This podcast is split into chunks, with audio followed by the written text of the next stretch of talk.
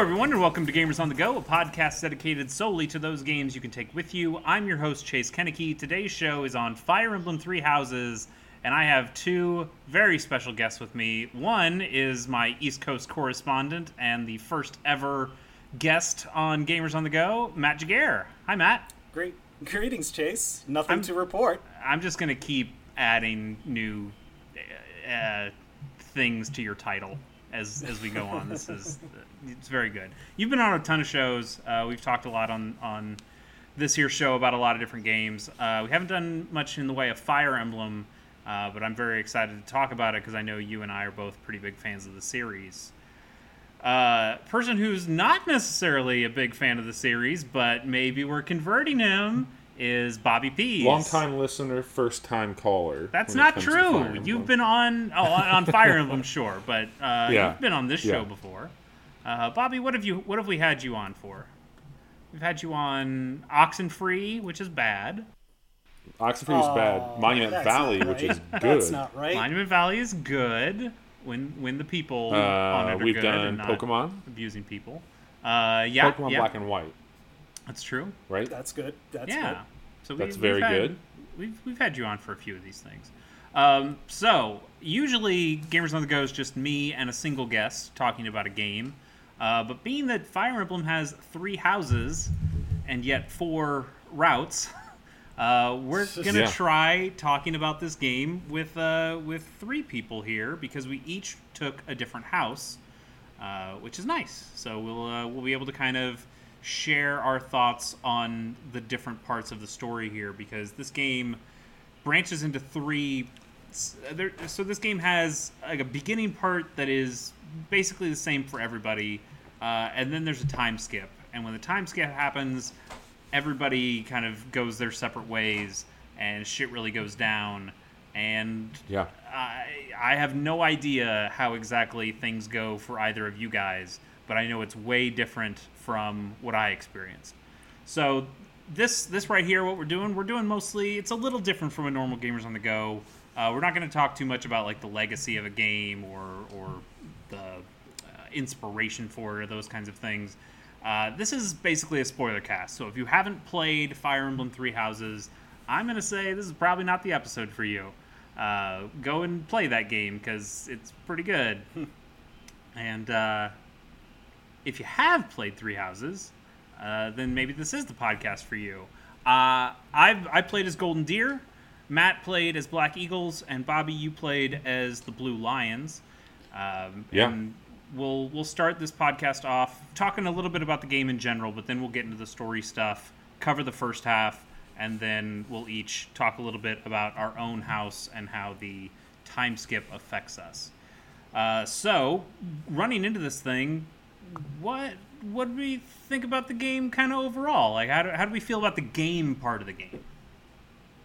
Well, for me, uh, it is uh, still very much a Fire Emblem game. There is the, the uh, turn-based strategy that I really enjoy. The kind of uh, excitement when you get through a board and you don't uh, get any of your characters killed, or you get through tricky situations. Like, how did I pull that off? And everybody's still alive. And then there's this whole other section where you are running a class at a monastery at this military academy, and it's also pretty freaking awesome. Uh, yeah, I, I was I was kind of unsure about the game for a long time. Bobby Bobby knows because we have another podcast that we do called the Casual Hour, uh, where I've I've Yeah. talked multiple times about this game during its development. How I was kind of uh, tepid on it qu- for a long time. It was I felt like they were adding Persona to Fire Emblem in a way that I didn't think it needed. Like I, I love both of those franchises for sure, uh, and I love them when you mix them together uh, into a beautiful game called Tokyo Mirage Session Sharp FE. But I, I don't know if you need to get your mainline Persona into your mainline Fire Emblem. That just didn't seem quite right to me. And I also found like the characters, just from what I saw, to be pretty boring. Like they didn't they didn't look different. I there wasn't there wasn't things that I was really uh, attaching myself to, and I just kind of was worried. Like I don't I don't know about this game. I, I don't really like the way it looks too much because we were coming off the the absolutely gorgeous looking Fire Emblem Echoes. I loved that that hand painted looking uh, art style, and, and we got completely away from that here into more polygonal anime-ish looking stuff. It, I mean, it's fine. It's just not Looks not like like Black Clover or something like that. yeah, yeah, and it just it wasn't it wasn't I quite like that too, but it's it's like yeah, I, I actually got the uh, the Art of Fire Emblem with the collector's edition, Mm-hmm. and uh, I have to say like some of the concept arts that they show in here are actually a little better because it's like a little softer.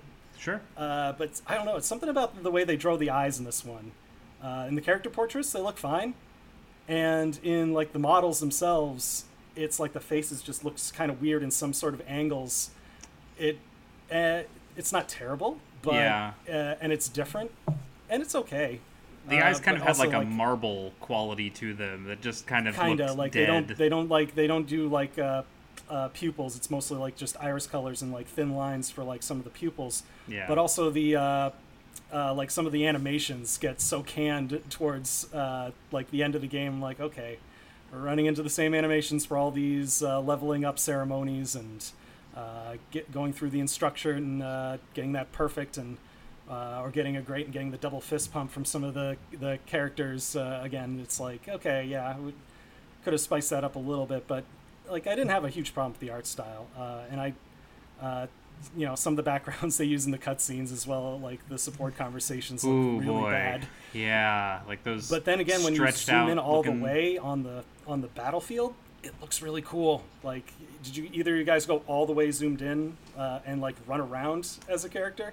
Not not really. No, I was. I didn't use it that much either because it's not really yeah it's not really conducive to uh, like getting an overall feel of the battlefield but Mm-hmm. it looked really cool uh, and uh, in, in like Yeah. a later later game uh, later uh, level in the first half of the game uh, there two, there's a character who's kidnapped and in the final room you can actually see that character on the ground Oh, if you that's zoom cool. all the way in before you know and you see the other character she's with uh, uh, for that la- later on part. So there's there's just so much attention to detail uh, Interesting. throughout this game, not just in that, but the uh, like uh, just weird things like giving flowers on uh, birthday instead of do- doing tea time.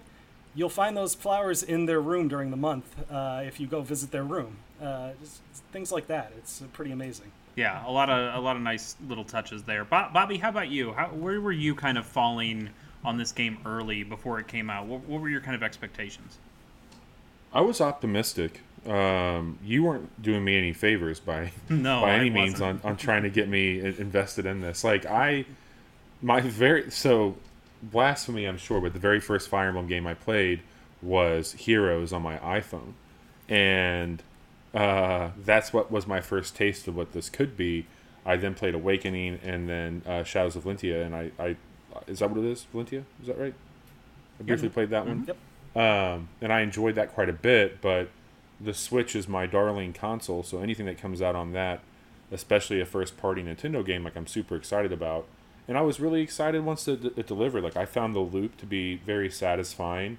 And I should also note that my very first Persona game was Persona 5. Um, I played that, uh, you know, when it came out on PS4 this year. Um, so my my depth of like comparison to maybe other Persona games or what that loop was, I really enjoyed the idea of having like these social uh, constructs to work within, and then also to have some of the the more advantageous battling, you know, that that Fire Emblem was known for that I really did enjoy, and I found myself, um, you know, it's one of those situations where I kind of gauge.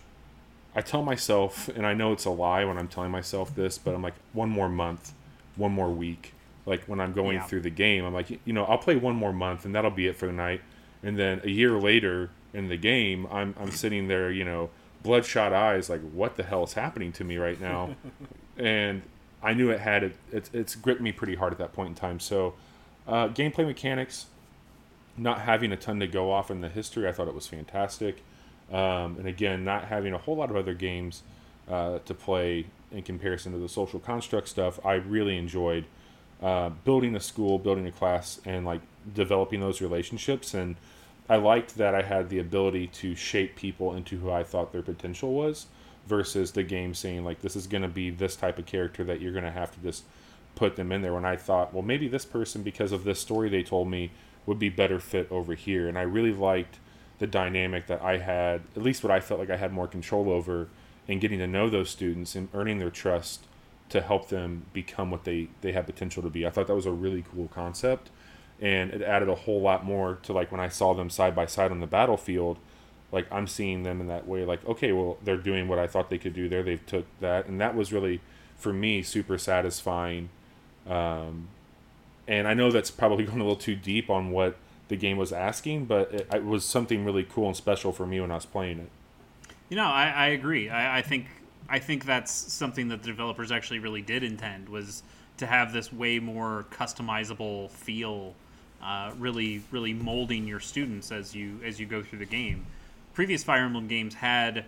Uh, like some Fire Emblem games had really set paths for the characters. Like you, you start as this class, you get this class, and then maybe you get a choice between two classes that you know don't isn't really a change. It's are you going to be a great knight or are you going to be a paladin? You're still going to be a mounted unit. That's that's you're stuck with that. Um, and Awakening, I think, was the first one that really started to kind of uh, question that trend a little bit, where it said, okay, you, you can switch into a lot of different classes. There's uh, skills dependent on classes. You can keep switching to keep getting all the best skills. Uh, and some of that customization kind of came in there. Then it got maybe a little too crazy with uh, with fates.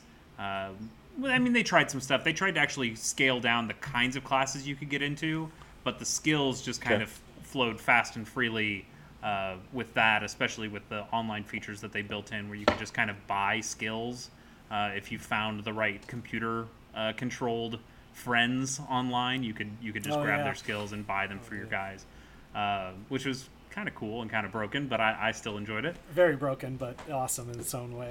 Uh, and then Valentia kind of got back to you know there's there's a few characters the the villager classes that you could uh, scale them into whatever you wanted to be. You could turn uh, some of those guys into archers or mages or soldiers, uh, and and you get a little bit of control. But some of those guys, like this is the class I am, deal with it.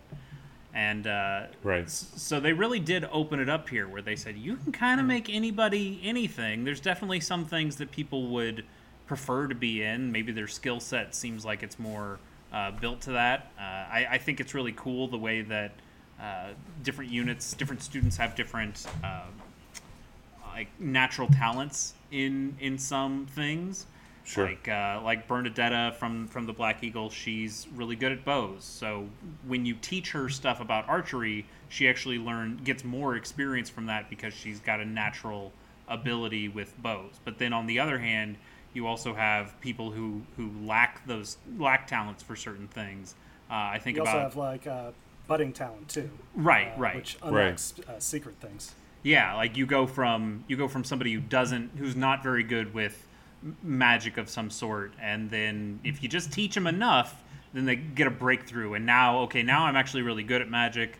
They they learn a pretty high level skill or spell or something uh, based on that and then it, it's it gives you that extra it gives you that, that little extra flexibility on some of those things and uh, and I think they do have a lot of nice touches. Matt actually showed me a Reddit thread of a bunch of little touches that are in that game that are just really subtle things. Like uh, there's a character Felix who uh, Bobby I believe is from Blue Lions. He's in your route, sword guy. Yep. So he he's a lone cool wolf character. He doesn't his his personal ability uh, is it works. Uh, he gets like plus five to his might when he uh, doesn't attack with a battalion and nobody's near him or something like that. So that that lends to him being this lone wolf kind of character, and he actually has a negative growth or a bane rather in uh, authority, which is the the skill you use to add in better and better battalions for your characters. So he's he's screaming at you like don't don't put a battalion on me don't teach me authority it's not going to help this is who i am and you can't Right. change me but you can totally kind of change him because you can just keep forcing him to have a battalion and and he'll get better at it he just is slower than other characters The same Uh, as with Caspar with uh, like his authority. He doesn't really. You can use battalions with him, but it's not really the best unless you really just push and customize them. It's almost like like Final Fantasy V's job system. It's just like very open. Uh, like the, those villagers in Shadows of Valentia, you can pretty much customize anything you want to. But it also at certain points during like the lecture, character will come up to you and it's like, hey, maybe I'm better at this. So if you don't want to do like being uh, like that's too much options and you're, you get you freeze at that kind of thing, they could the game gives you like certain paths that it's like, hey, if you want to do this, we'll set it for you where we're just going to be doing this and you can unlock that class down the line. Totally. Uh, like this game is simultaneously e- exhausting and overwhelming, but then also really accessible. And, and I think mm-hmm. it's I think it gets Yeah. that way because it it overwhelms everybody from from the person who's just playing this game for the first time to a person like me who's played a lot of Fire Emblem games. Both of us come in It's and we super go, dense. "Oh fuck, there's mm-hmm. just so much shit in here. How am I ever going to Yeah, think of it all?" I I was a little taken aback right when I fired it up, just because I'm like, okay, where do I begin? And look, I I definitely fired up a few wikis and some workflow documents that I had, and I wanted to. It's not that I didn't want to like fail or have like this min max mentality to it, but I wanted to maximize my time with this game in a way where I felt like I was getting a grip on what they were asking me to understand and balance out because they throw you into it and they do an okay job of like introducing these mechanics but there's so much when it comes to how do I manage my time and what's the best use of my time? Because it's they, they impress upon you very early in the game that time is precious. And that it's something that is very rare and you have a lot of freedom on how you use it. And I, I had more of a fear of just not using my time wisely. And i think that's what caused me more anxiety than the uh, like all the mechanics and the menus that were there. It's more like okay i can make sense of that. I can learn that. But what i understand is am i doing the right work with the time that i have. And that's really where i found myself. Anytime i felt overwhelmed it was like okay am i using my time correctly? And that was it. That was one of those persona like things that I really felt. It's like you have a ton of time, and in that this is this game goes over multiple quote unquote years uh, of of you getting to build up your students, but but there was definitely this. Oh, I don't think I managed my time very well, so I didn't. yeah. I didn't recruit all the characters. Or in Persona, it's Right. well, I didn't. I didn't max out this this S link, which I probably should have been able to do if I just paid attention a little bit more, or if I if I had a clue that I could go to the burger shop and eat the big burger a couple times, and that would have given me the stats I need. Right. Um, it, it's similar here, where it's like, man, should I have had another meal with students? I didn't even know you could have multiple meals with students. I, I knew I could do one, and uh, there's there's all sorts of things that I kept learning about building up my students' motivations, and the motivation allows you to teach them more classes, which lets them get better skills and and uh, and also gets you and closer also to them. teachers experience which raises your level and gives you more time to do activities Yeah, it's there- like there's so many meters No. going up in this game Totally. uh, it's if you if you want a game that meters go up and there's a lot of them thank god this is the game for you yeah, this game. the, the one thing Chase, i one will thing- say oh go ahead go man. on uh, the one thing Uh, i want to say like respect to like leveling up and everything like i got to a point where oh shit i did go the wrong path and i can't really do any master classes with this character anymore. So it's kind of like i should have really focused on one thing to get him to like a master class. I just assumed like oh if i continue down the warlock uh, uh, one of my characters can get one of the master classes. Oh no that's a, uh, for Yeah. women only Right. class crap That's one oh of well the- he's still a strong Right. character and a healer Yeah, So- I, that is one of the few bummers I think of this game is that a lot of those master classes, honestly, some of those master classes aren't even good ones to get into. Yeah. Because some of them have passive negative growths on your stats. So if, if you go to something like Mortal Savant, which seems awesome, like this guy can use swords and magic, it actually gives you uh, less of a chance to gain speed for your character. And speed is an incredibly important stat in Fire Emblem, so that's really bad. um, it, yeah, it is weird, uh, especially like you mentioned. There there are certain classes that are only available to men or women, uh, which which makes some of the growths for for characters kind of pointless. Like uh, a, a guy from Black Eagles, Linhardt, like that dude is total white Yep, mage. that's- It's like total magic both ways, and, yet and he you can't, learn advance past advance So, exactly. he can't get the the highest magic class in the game because it's female only. That that's It's like I weird. can't do a Dark Knight because I never got a Dark Seal going down this path. I never l- leveled up lances and riding with him enough. So at that point, it's like, oh, you're stuck in your class right now. Can't really I can And- do you as a beginner and start over, all over and get some like of those uh, abilities. But Right. what's the point? and he's still point? and he's still good. It's just he's he's No, not maybe as He's good as he could have been. Uh, all right, well, we could spend Chase, all one day. thing I just want to oh yeah, go for one quick thing. Sorry, Yeah, yeah, I, I didn't get a chance to say earlier. Um, you were talking about mechanically about enjoying the game. Mm-hmm. This is very simple. I don't like this mechanic in any game that I play. I absolutely despise weapon de- degradation. Thank And- you. Yes. and that to me it was just a weird another system to balance in this game that felt very unnecessary and uh, you know one of my favorite games of all time is breath of the wild and like again like i hated that aspect in the game and i didn't think it had any purpose. Like the master sword shouldn't get tired. A lot of these you know very legendary-esque weapons in this game to me if they are these true relics like they shouldn't need to rest in my opinion. And i didn't like Hey, that the that was Sword of the something i Creator had does uh, hard work of of, of Sothis' grace. So it sometimes you just got to press that rest button on the calendar. Yeah, but you I- can also you can also get you can get material that repairs it. And I never ran into an issue where it's like, oh, my weapon broke. I'm like, oh well, I got another dozen or so in the convoy, or I See- can just repair it or do a pl- make it into a plus weapon. Like see. I never became an issue for me. my my strategy is a bad one in that I only used iron weapons, and I would Oh. like a bunch of iron plus weapons. I would I would plus them all out, but I would just constantly use iron weapons because I didn't want to use up the uses uh, of of better weapons, and those better weapons usually had fewer uses out of them. If you wanted to go to steel, you know, it might cut the use amount in half. And like I don't have time to deal with all this bullshit. Uh, I mean, it's something that I kind of overlooked because it's such a it's such a tradition in Fire Emblem that that these games just have weapon degradation. Uh, Awakening has it. Uh, pretty much everything before Awakening has it. The weird thing to me is that they've gotten away from it in the last two games. Fates yeah, and Fate's the one thing that and everyone Echoes. agrees on is like Fate's everybody loves like, oh, there's no weapon degradation. and and Fates has its own problems in that those weapons give you massive uh, negatives. Uh, like they they really like the the weight, the the speed goes down, and some of that's still here. It's just kind of more hidden stats for that.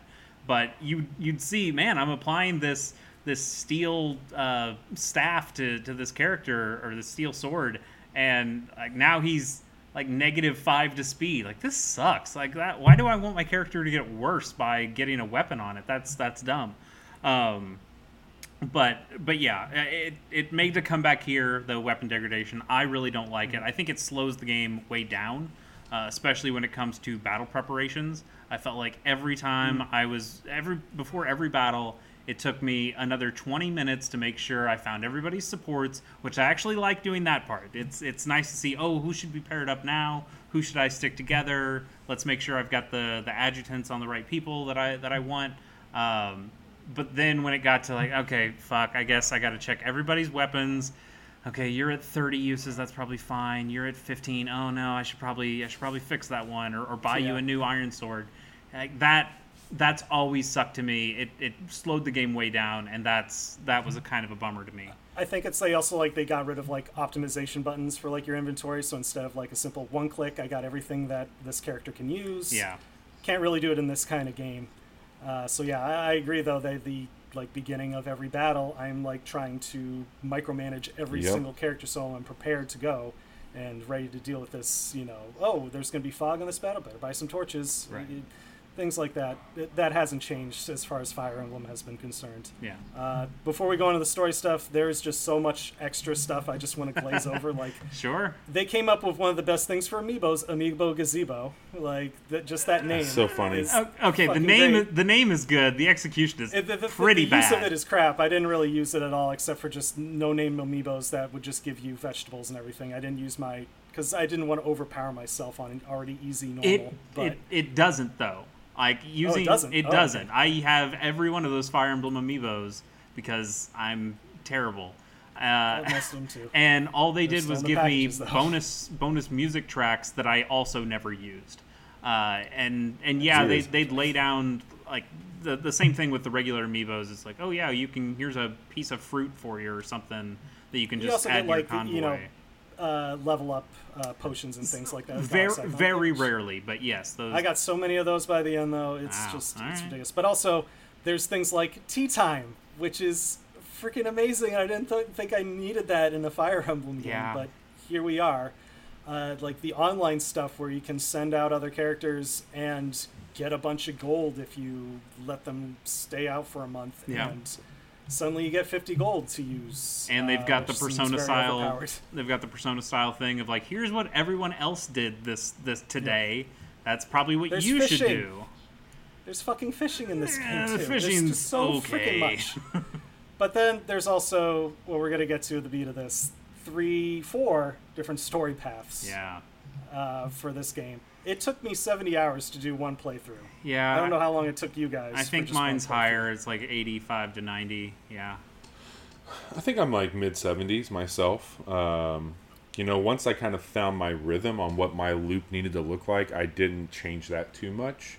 And it became pretty predictable, and uh, it was very enjoyable that way for me.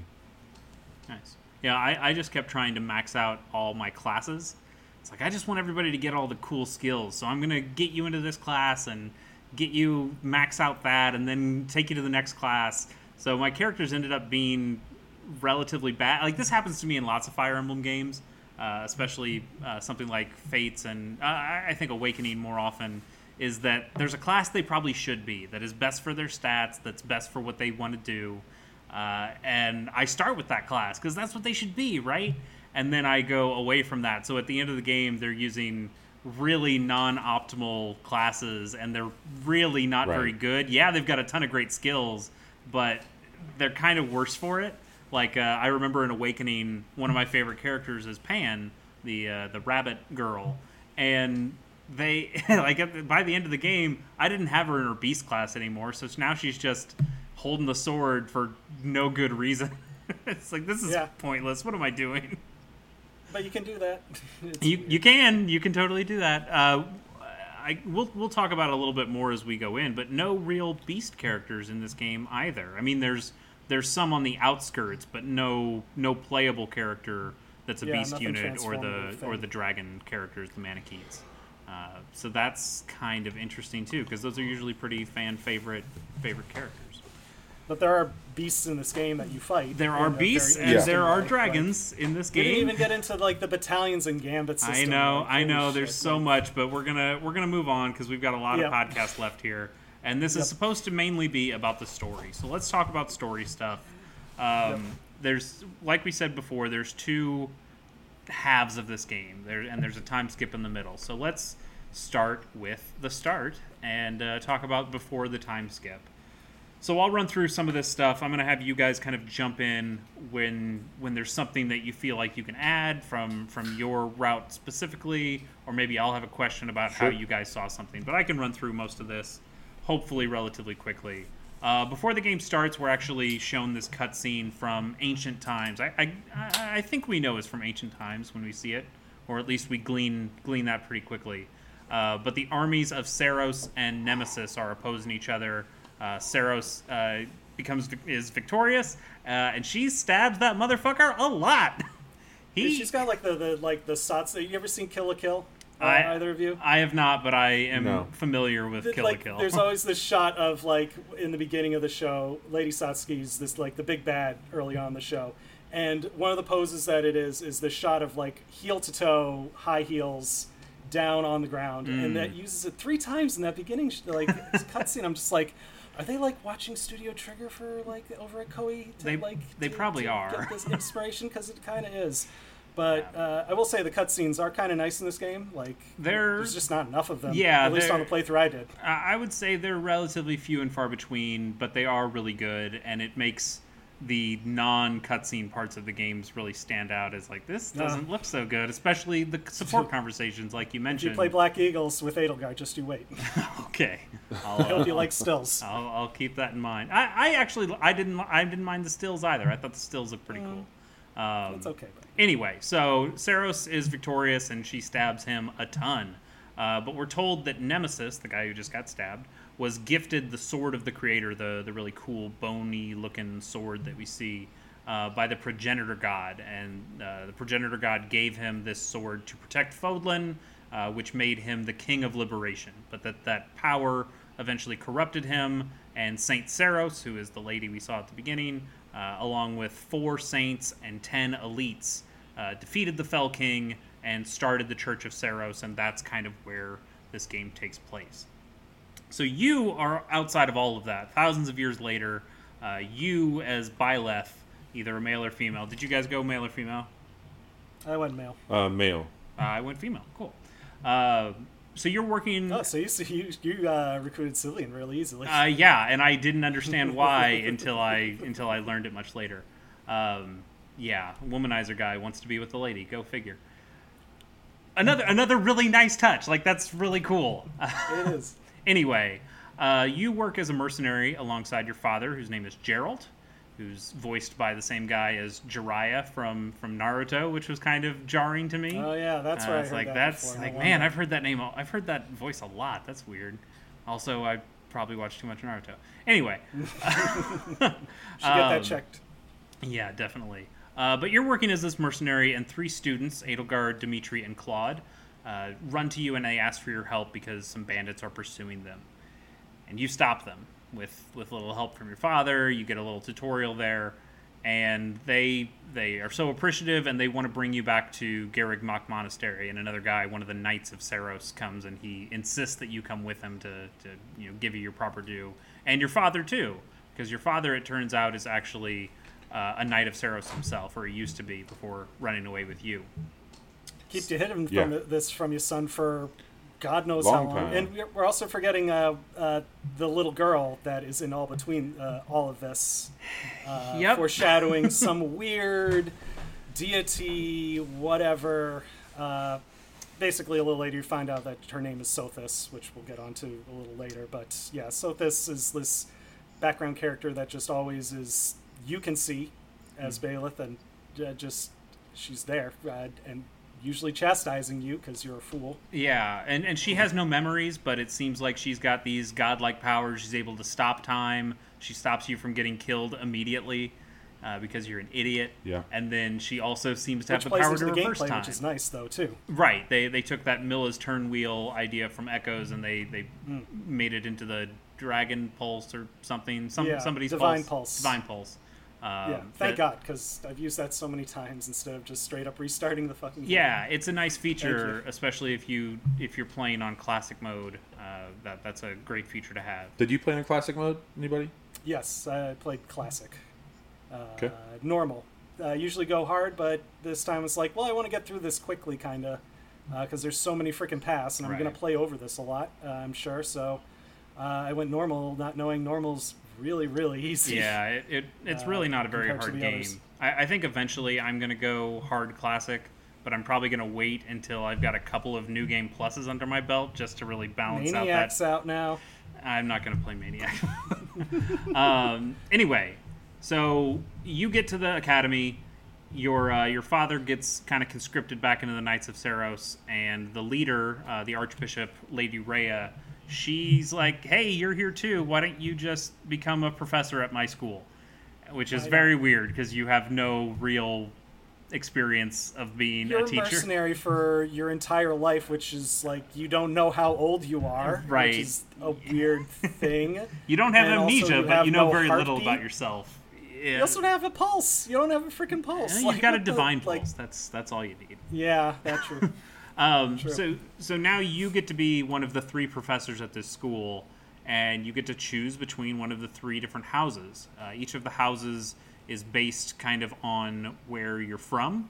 So we have the Black Eagles, who are from the Adrestian Empire, the Blue Lions from the Holy Kingdom of Faerghus, great name, uh, and the Golden Deer, who are part of the Leicester Alliance.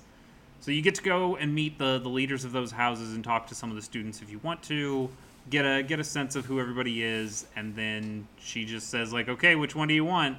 And here's the most important decision you can make in the game, uh, less than about an hour in. And uh, obviously, we've we've talked about which ones we picked, um, and and then you go from there. But but still, the beginning of the game is is relatively similar for for this first half for for all routes.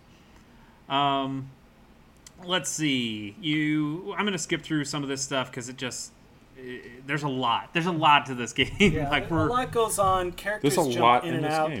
we're trying to we're trying to squeeze 70 plus hours of game into a Like there are hopefully to characters our like podcast. part of the monastery who claim to be somebody and turn out to like, ah, I was actually somebody else uh, this whole time. The whole Uh, Scooby Doo. Yeah. So let's Yep. let's run through some of this stuff. Uh, you teaching your students. You go through a few small battles against bandits or, or really tiny missions, uh, mock battles. But your first big task is to kind of clean up after this rebellion from a guy named Lord Lonato. Uh, and it turns out that there's still some forces there, and it's actually your first real taste of combat. Bobby, I, I've got a question for you here. So, Lord Lonato is the adoptive father of uh, one of the students in the monastery named Ash, who is in the Blue Lions. How does this? Uh, how is this affected by by your playthrough? Because you picked Blue Lions, and Ash presumably could be in this mission fighting with you. How does how does that work? Yeah, this is the one. Wasn't his brother in that battle also? No, that's still was Sylvain. That comes later. him? Yeah, that's what. Um, so I'm trying to remember the exact breakdown what this was. I know that it was an awkward situation. This is the Um, really foggy map early. yeah, the one time you use torches. Yeah. Um. So I know that Ash got pretty, uh, pretty upset based off the outcomes of that battle, and like I felt like Ash was sad for most of the game that I was playing, but in, he was pretty inconsolable uh, there for a minute after this one, and uh, it, it took a lot of tenderness to really get him because it's still pretty early on in the game, and my trust and commitment to this character hadn't been really elevated that much, and so But he wears a um, hoodie, there Bobby. was some. I know he's he. I mean, of course, you know he's not going to want to talk to the world. He has a hoodie on. Um, I I do recall that uh, leading up to it, there was like, hey, this is my family, but what the, what what's happening here isn't right. Obviously, like we need to to figure out like what we can do here. I don't think that uh, obliterating somebody was really what Ash wanted, but in in this case, like it was more or less like, hey, you know what you're doing's wrong. Like I'm trying to, to, to do this here. Like we got to figure this out. And ultimately, like if you can't be on board with that, then this is what it is. Like it, it- it's going to be not good. Yeah, I mean, there's a big question from from Ash, uh, like what, why, why are you attacking the church? Why are you rebelling against the church? What what's the point of all this? And actually, at the end of the battle, uh, someone finds a note on Lord Lonato that is a, that is explaining an assassin assassination attempt that's going to happen to Lady Rhea, or that's planned for Lady Rhea, which just further pulls Ash because because you get a little bit of that even from me on the Golden Deer route because you can talk to him at the monastery. He's like, why, why would he do that? Why would he, why would he want to assassinate Lady Rhea? Like that's ridiculous. Why this doesn't make any sense to me. And basically, you tell him to just suck it up, and he's like, "Yeah, you're right." At least from my Right. from my playthrough, that's uh, that's what happened, and that was. Uh, it's like, man, I, this kid, this kid's dealing with some shit right now, and we're just telling him to, to suck it up. Okay, I guess that works. Um, but the assassination attempt for Rhea is supposed to happen during the Rite of Rebirth, which is a time where the, the monastery opens up. It like opens up one time a year uh, to a bunch of different people, and it opens up a, a sacred place that, that is only open on that one day. So uh, they're they're worried that okay, Rhea's in trouble. We got to protect them. So your next mission for that next month is to protect Rhea during this rite. But a lot of your students, or at least a lot of mine, because Claude's this real trickster dude uh, who's all schemy. He's like, yeah, I don't think that's what they're really after. I, I bet they're after something else. it's the same for Black Eagles Okay. too. Idle guys like, do you really think this is an assassination attempt? And you're like, nah, this is they're doing something else. Yeah. It's kind of the the beginning is kind of set down a path. Uh, I think there's only one point where anything kind of diverges Okay. uh, between the different three playthroughs that would be just slightly different, but still a same kind of event, Right. kind of thing. Uh, so this assassination attempt is is actually a front, uh, go figure, uh, by the Western Church, and they're what they're really after is what's in the Holy Mausoleum. I think that's what it's called, uh, and what rests there, which is supposed to be the remains of the goddess Seiros. Uh, it turns out the remains aren't there, uh, when the tomb is open, but the sword of the creator is. Uh, you you and your students fly in and you stop the invaders. The sword seems to bind itself to Byleth, your character, uh, which shouldn't really be possible because you aren't of the right bloodline. It, unless, wait a minute, you? whoa. Or you could it be? No. Uh, so it's pretty crazy that you are able to use this sword. That's that shouldn't be possible. Um, and they just give it to you. Yeah. Like, yeah, take this ultimate weapon. It's don't worry. Now Rhea, It's all good. like Rhea, has been really um, like deferential to you the whole time so far. You're still relatively early in the game at this point, but she seems to give you all these responsibilities, like giving you this crazy sword that's nobody's supposed to ever use. And her right hand man's like, I don't know, we don't know anything about this dude. And she's just like, ah, it's fine. He he seems like a good boy or girl. Like they'll they'll be fine. Uh, Pinch your cheek. Here's your sword. basically. Uh, anyway, so later, Seteth, who is the, the right hand man of, of Lady Rhea, his little sister Flayn gets kidnapped. And uh, it seems like it's most likely for her rare blood, and they don't really get into it. Uh, but she's got some rare blood, and that's probably why the people s- stole her. And uh, and you need to go rescue her. Um, you also find out that a, a black eagle's so when you go and rescue her you actually find another student a, a student from the previous year i think uh, uh, who also went missing. She she seems to be here too and uh, so you rescue them both. Uh, that, that other student's name is monica. Matt i'm going to ask you here because monica was a black eagle and she returns to the black eagle house uh, after this mission. How uh how'd that work for you also uh this is gonna kind of be some real spoilery stuff up front but this is a spoiler cast so i think it's okay uh A- edelgard turns out to be the flame emperor uh, The Flame Emperor is, is like one of these bad guys who's kind of operating from the shadows at the moment. But the Flame Emperor actually shows up in this map uh, and and tells like the Death Knight to, to leave or whatever. The Death Knight's the one who kidnapped Flayn and, and Monica, it seems but also Edelgard's like on your team during this mission, right? So how does any of that stuff work? Oh, I'm trying to remember. I don't think she's actually in your group when that happens. She's just like, "Oh, I've got a letter to write or I've got to do some extra training. Why don't you go down into the deep dark dungeon yourself?" I'm trying to remember because yeah, uh, because I wasn't thinking of like who the Flame Emperor was at Right. the time. There is a cutscene. I don't know if it happens at that one or it happens at the other battle with Yeah, the there's- Flame Emperor, where Uh-huh. Hubert comes in and he's like, "Lady Edelgard, have you seen her?" And I'm like, "Hmm, I wonder." Man. But uh, nah, it couldn't be. That's Uh, that's I'm kind of lame from like a from a leveling perspective. Like Yeah, like that's supposed to be one of your strongest units in the game at that point. And the I'm leader of your I think, house. I think she's still in. I think she's still in your group. Okay. and the Flame Emperor just doesn't show up until like the end cutscene when Edelgard isn't around. Okay, interesting. Something like that. Hmm. Uh, or or Edelgard just isn't in that battle. But no, I think uh, I might be getting mixed up because at some point Hubert leaves for a month and he's not in any of your auxiliary battles or anything like that too. that's interesting. And it's just Edelgard explained, "Oh, he's off doing some work. Don't worry about him." All right. Uh, But then Monica. He's helping. But- he's doing yeah, his he's part. helping. So you He's, he's so, you- always doing his part. so you get this new student. Like, wow, great for you, Matt. Like, you get this extra Yeah. unit you get to use. Uh, she seems pretty cool. Like, tell me all about Monica. You, you know nothing about her. She just shows up during explorations talking to Edelgard, and she's like, Don't worry about me and Edel, Edelgard. Uh, Adi and I are going to be fine, you know? We're just, you know, I'm really great to be on part of the Black Eagles with you, Professor. And that's it. You don't you don't train her. She doesn't become like a, a unit that you can use or recruit. So it's already as like, huh. Yeah, and something fishy about that. at the same girl. time you have like Sothis like whispering in your ear like I don't trust that Thomas dude. I'm like, but he's been here forever. Who doesn't trust Thomas? Yeah, he's a librarian. or whatever. And it's like, but he's been gone for a long time. Hmm. Well, yeah, that's not weird or anything like that. He's been gone before occasionally. Yeah. It's probably fine.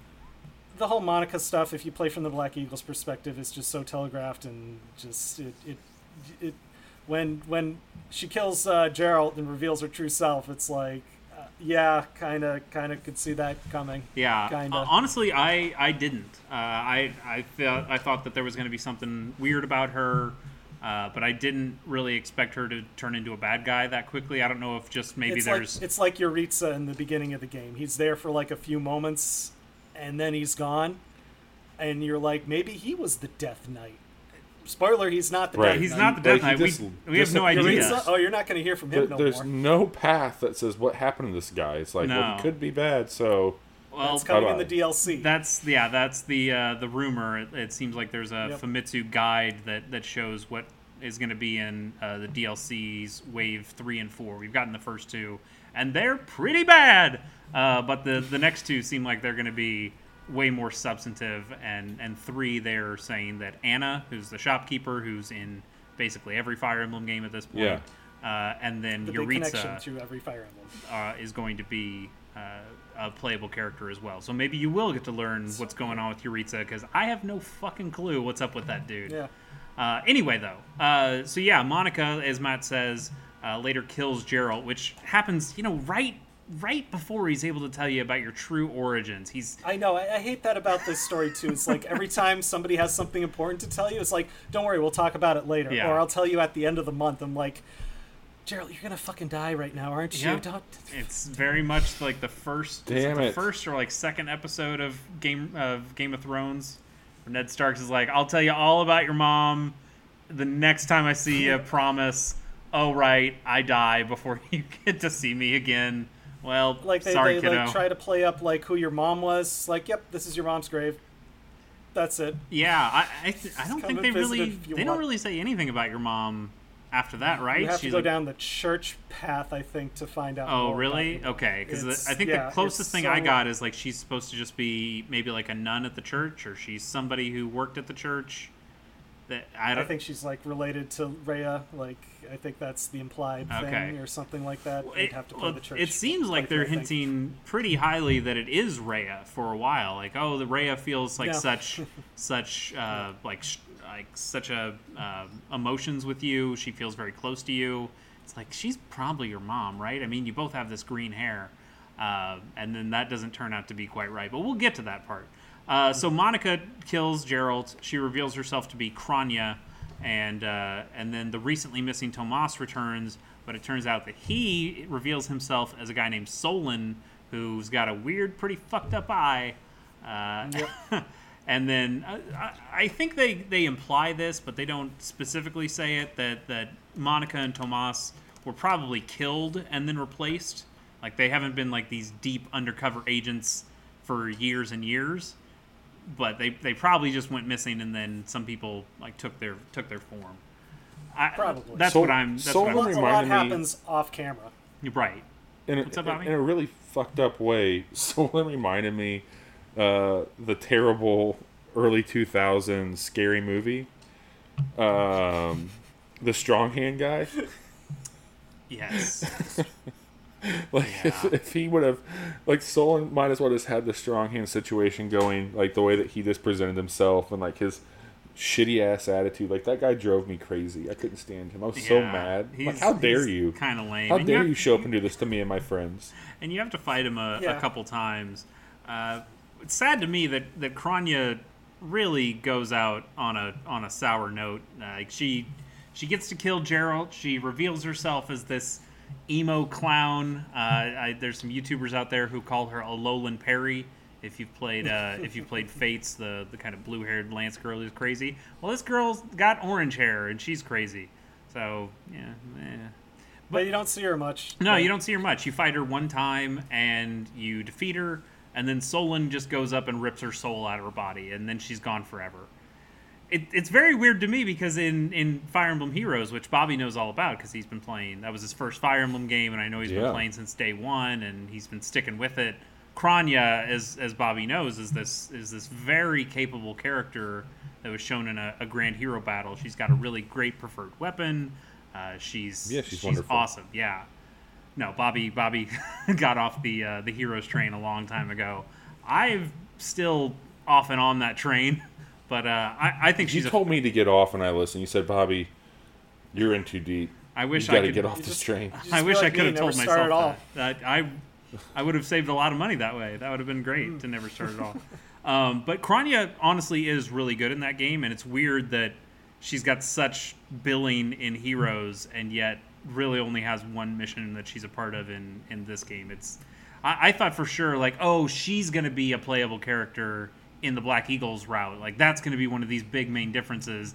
But no, That would have been cool, but nope. Yeah. It doesn't affect it at all. Just a character that shows up when you explore the monastery a couple of times during the month, and then after Tomas learns come be you know find out he's Solon, you have some suspicions, uh, but you know she never isn't isn't brought up until that one battle where Jeralt dies because she shows up right next to him like up here it comes. Mm, yeah. Uh, and to to Bale's credit, he used uh, they used the divine pulse to try to recover Jeralt, and Solon comes in and is like, "Not today." right. Uh, that's kind of uh, weird as well too. Uh, but yeah, during this whole time, there's also like things like Sothis remembering that she's the progenitor god. Uh, there's a ball yeah. that uh, happens as well too, Well, and you meet one of your well- interests in like the goddess tower. before before the ball, you uh, Solon when he rips out Kronya's soul, he banishes you to like this dark zone, and that's where Sothis remembers like, oh yeah, I'm actually the god, uh, and I'm gonna use my godlike powers to uh, like really fuse with you. I'm I'm gonna go away this time for good. You won't hear me. We won't be able to chat anymore. But I'm gonna actually give you my powers and let you get out of this thing. And you use the sword of the creator. You cut a hole open into space and get back into the, the realm that you belonged in, and you uh, you take care of Tomas. And and so now you've got like this light green hair. You really Yeah, look a lot like Rhea uh, and Flayn, interestingly enough, and Seth. Uh, it's almost it's almost it's Hmm. almost like all these people are somehow related. Um, but now you have the powers I of a see god. what you're doing there, and I and I appreciate it. I I pick up and I understand that reference. Ah, very good, very good. Um, so now you have this power of power of a god. That's that's pretty cool. Uh, and Lady Rhea is pretty impressed by all this, and now she takes you to the Holy Tomb, which is different than the Holy Mausoleum. yeah, I guess It's a lot of holy places where you put dead things. Very, It's a monastery, Very all interesting. Um, but uh, she wants you to receive a revelation from the goddess, and uh, you. She takes you to this place, the, to the holy tomb, and you see Sothis's throne. The, the you see the throne that Sothis in your mind has been sitting on this whole time, and and now you're at the real place. Uh, so you sit on the throne and nothing happens. And while people are pondering why that is, the Imperial Army and the Flame Emperor show up and they attack you. They want to steal all of the crest stones from the tomb and, and basically just ransack this place. And uh, once you defeat the Flame Emperor, uh, it reveals uh, it's revealed to be Edelgard. What a shock, Matt! Again, so this is the mission, Matt, that you're talking about, where she just casually just isn't there that month. So no, you have to fight against her. Uh, she shows up as you know during the cutscene. You sit on the throne. There's that still sitting on the throne. Mm-hmm. Nothing happens, and uh, Edelgard comes out. as, Not so fast. I am the Flame Emperor. So you have to fight her. Oh, she doesn't even. students. She doesn't even say. it- it's it's not even a No, reveal. she shows. She reveals it before the fight. And Interesting. you fight against her because there's you know there's no point. You're gonna fight the Flame Emperor without Edelgard being there. Yeah, so I, yeah, I think the first time if she's not there, you just don't see the Flame Emperor in that that uh, fight. Okay. Uh, I think it's the latter. I'm trying to remember, but yeah. So you uh, in that battle, you fight against uh, Edelgard. Uh, after the battle, you get a chance to save, and then it brings you to a choice: do you side with uh, Edelgard, uh, and you still have to save all the crest stones and everything. They they go into that just a little bit. It's like protect the crest stones. That's still part of the the fight. Uh, but then after the fight, you get a choice: side with Edelgard or side with uh, the church and Lady Rhea. Okay. So I decided to, st- to stay with my girl, sure. Edelgard, Yeah. of course. She's my student. Fuck, Why not? Fuck religion. Turn my back on Yeah. her. Uh, there's one thing that happens right before this, though. There's a like during the I believe the month. Uh, if you go up to your house leader, they'll ask you to come with you on a like a certain like, hey, we have to go. I have to go somewhere. Do you mind coming with me? Is this during the ball? Uh, this is right before the ball. Okay. Uh, no, this Yeah. is no, this is uh, before the uh, the holy uh, the holy tombs open. okay. Uh, when you you get become you know super saiyan whatever Uh-huh. uh, Byleth. Uh, and uh, basically for like Edelgard, you have if you choose not to go with her, you can't choose to go with her uh, at the uh, just Oh, before the time wow. jump apparently. Interesting. So you have to go to this like secret coronation where she succeeds her father and becomes em- Oh, emperor. oh, this is Dresden like a completely separate So- thing from anything that Bobby and I would have seen. Okay. I'm curious. Yeah. Was did that happen with Dimitri or Claude or anything like that Nope. just before? Okay, so this is apparently just with Edelgard. Yeah, they're not Uh, but stealing. yeah, They're not stealing thrones from anybody. Well, I didn't know if they had like they had to go back to their There's no hometown, coup like, here. like have some sort of foreshadowing, something to build up like what would happen after like the you know chapter two happens Okay. uh, or part two.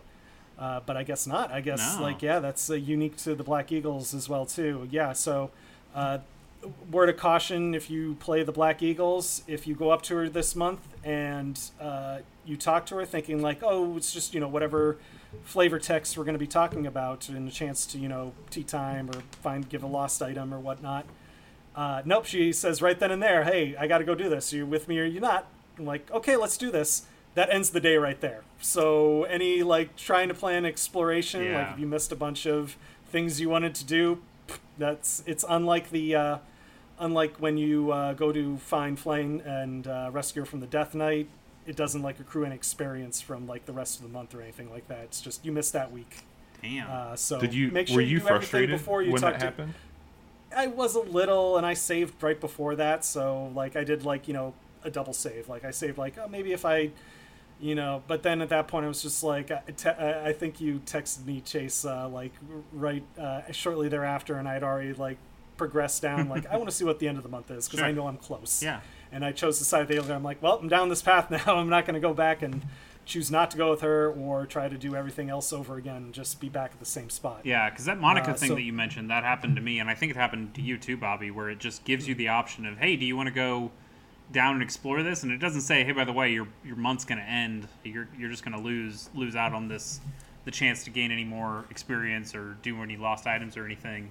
I wish it would have said that because I just ended up Yeah. I think, losing it, I think it does actually. progress. Uh, I don't remember it doing that for me. Yeah, I don't. You know, I'll, I'll find out in my next playthrough. But Yeah. yeah. still, uh, that was that was kind of a shocker. But basically, her father's dying. You go there. She arrests uh, uh, Prime Minister Aegir, who's Ferdinand's uh, father, takes him out of power, and she secretly is the new empire of the Adrestian Empire. And she's going to announce that at the end of the month after the you know uh, the tomb the holy uh, festival. Uh, but turns out she's the Flame Emperor all the whole time. Interesting. So, Bobby, how does So- how does that get revealed to you during that that same mission in the tomb? Is it is it similar to Golden Deer, where Flame Emperor shows up and then you knock the helmet off and then it's revealed to be Edelgard? Yeah. Okay. Yeah, and there's a whole bunch of stuff leading up to that with Dimitri. So, um, it's, it's it's heavily alluded to that that you and Edelgard were were siblings in some capacity. Um, not necessarily By- like by blood, but like Byleth but- and Edelgard, or Dimitri? no, Dimitri. Dimitri, Okay. right? Yeah. because like Yeah. he gives That her is never He- that is never talked upon in my playthrough. He gives her a you knife, never even right? see Yes. yeah. Okay. So, like, there's this whole thing where they they are basically talking about that relationship, and like as you get to know Dimitri better and you're building the trust with him, he's talking about Edelgard in this like really high like she'd be a great partner to his family and all this stuff, and like you're talking about this fondness that you have with her. So even in playing this game, like I'm thinking to myself, like, okay, well, like if I have to kill off one of these people that's a house leader, it's certainly not going to be Edelgard because you know Dimitri has you're this so you know yeah. fondness for her. And uh, for me, I did not suspect it to be her. And when that that unveiling came, I was like, shit. There, there's a little bit more weight to it for me because I kind of had this hope that there would be some sort of like uniting the houses between them Mm-hmm. and like moving forward after the time skip. I didn't think it would be what it was by any means. And like Claude was fine, but Edelgard hurt. Like if it would have been Claude, I don't think it would have been as bad for me. But Edelgard hurt based off of just that backstory you were getting from Dimitri's perspective going into it. Yeah, I think uh, like when going into this game relatively cold, uh, I expected there to be like the the beginning part. Yeah, you get to choose your house, but basically everybody's going to come together for this time skip. We saw a time skip uh, at the E3 right before this game came out. So we knew some something was going to happen. Like Dimitri lost an eye, and, and we'll get into that. I'm sure you can tell us the story about that, Bobby. Uh, but but but I figured like okay, the house is going to come together. Like everybody's going to come post time skip. We're all going to come together, and we're going to fight some big bad evil together. And nope, that's not the case. Uh, Edelgard goes goes full. Uh, full nuts and and decides to you know seize all this power. She she has her reasons. She she, has, has, her reasons. reasons. I, yes, she's not crazy. She's actually very sane in what she wants to do. It's just some very strict methods on on why what she's doing and how she wants very, to do it. Very strict. Um, so let's let's run to this time skip here. Uh, we we have we have this split here. Um, the the golden deer and the the blue lions they kind of ally themselves with the church automatically Matt, you got the choice of whether you wanted to go with the church or Edelgard. Uh, you picked mm-hmm. Edelgard, but you can go with the church. And then Edelgard, uh, if I guess if you haven't seen the scene that that Matt got, we see a scene that Edelgard is talking to her. Like now, she is showing that she's the empress and uh, is is saying like we're going to dismantle the church. We're going to reunify uh, Fodlan together. Uh, little backstory: Fodlan used to be one. It, it, used to just be the Empire, and then the Empire split into the Holy Kingdom of Faerghus, and then that split for uh, to be the Leicester Alliance. So the the Empire is still like half the continent, and then the other two places are kind of like a quarter of the continent each, and then the monastery you're in is in the the smack dab in the center. Uh, and then you have Brigid and Duscur. Right, and read about it all in the library. And Almyra. Yeah, there's there's plenty of places yep. out there. Um, but but yeah, Edelgard wants to unify everything. It's like the the church has split us apart. It's all their fault. Uh, this religion is bullshit, and we're gonna we're gonna stop that bullshit. We're gonna we're gonna become one, and everybody's on her side, or everybody on the empire is on her side. Uh, so she comes and uh, and attacks the church and uh, and you have to defend it. Or I guess if you're on Matt's side, it. you attack it. So uh, I'll say what happened here for me as Golden Deer. I stopped Edelgard's initial attack, uh, but then she's like, "Yeah, I got way more than this," and she summons a, a shit ton of troops uh, to just this. This all happens in a cutscene now, but uh, she summons a bunch of troops. They're all just pouring into the city, and Rhea uh, turns into a big, huge dragon and is fighting off quite a few of them. And you go to help as Byleth. And this this other guy who you've seen in some cutscenes before with Kronya and the Flame Emperor, his name and Solon. His name is uh, Talus. He uh, he kind of he just he looks like Ganondorf. Really, he's basically just Ganondorf with white hair. Uh, he hits you with a spell, and you get knocked off a ledge and then you're you just kind of disappear into a cliff, and then the time skip happens. Uh, Bobby, I imagine it's pretty similar for you. Yeah, you are going by a cliffside. You get either are knocked off or something happens. Mm-hmm. You fall to the bottom of the cliff, and you are perceived to be dead by those yeah. around you. So Matt, what uh, what's different? Because I feel like everything's so, different. Yeah, uh, the battle's kind of the same, except you're on the opposite end. The Death Knight's on your side. You don't find Hubert. You fight. Do you control Flynn. the Death Knight? No. Okay. Nope. He just shows up as an ally, uh, and that's the last you see of him. That's it. Nice. Uh, unless you you find a like a secret path with two support characters. Yeah, we'll talk about uh, that. but if you didn't too. if you didn't recruit one of those characters, you're never gonna see it. Uh, so uh, basically, what happens is you see it from the opposite end you uh, you and your class, if you choose to side with Edelgard, everybody in your class goes with you. Uh, you don't keep. Uh, I believe you keep uh, Shamir if you recruit Shamir, one of the other professors. Manuela and uh, Han- Hanneman, I think they're part of the battle too as well. But Alois isn't. Mm-hmm. Although if you recruit him, he'll show up afterwards after the five-year time jump. Really? Uh, I yes. didn't know Alois stayed with you because yep, he was. He'll, he's like, I made a promise to Jeralt to watch over you, and okay. by darn it, I am here at the monastery to watch wow. over you. Interesting, but Catherine, uh, so Catherine, the the no, Thunderbrand user, not follow you because nope. she is way she, she's all about Lady Rhea. And what about Cyril? Because he is also all about Lady Rhea. But I yes, he will stay with uh, like you. Would, if you defeat them, they'll run away. Uh, Side note: If Hubert dies at any point in the early part of the game, he just runs away. He doesn't die die. Oh, that's He just retreats so he can still show nice. up in cutscenes Sure, and stuff yeah. because he's kind of important. Uh, if you choose to uh, side with Lady Edelgard, he'll immediately teleport in and it's like, "I'm so proud of you, Professor.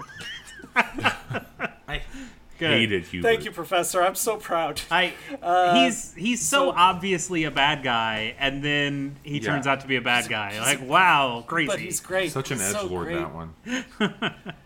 Not really, not really. He's just always, always in the well, man, maybe kind of. He's, but anyway, he's very devoted. Uh, he's he's one late night internet session from like an eight channel or oh something. no, Eee. He Not- really no, is. not That's really, not, Hubert. not really, not really, not really.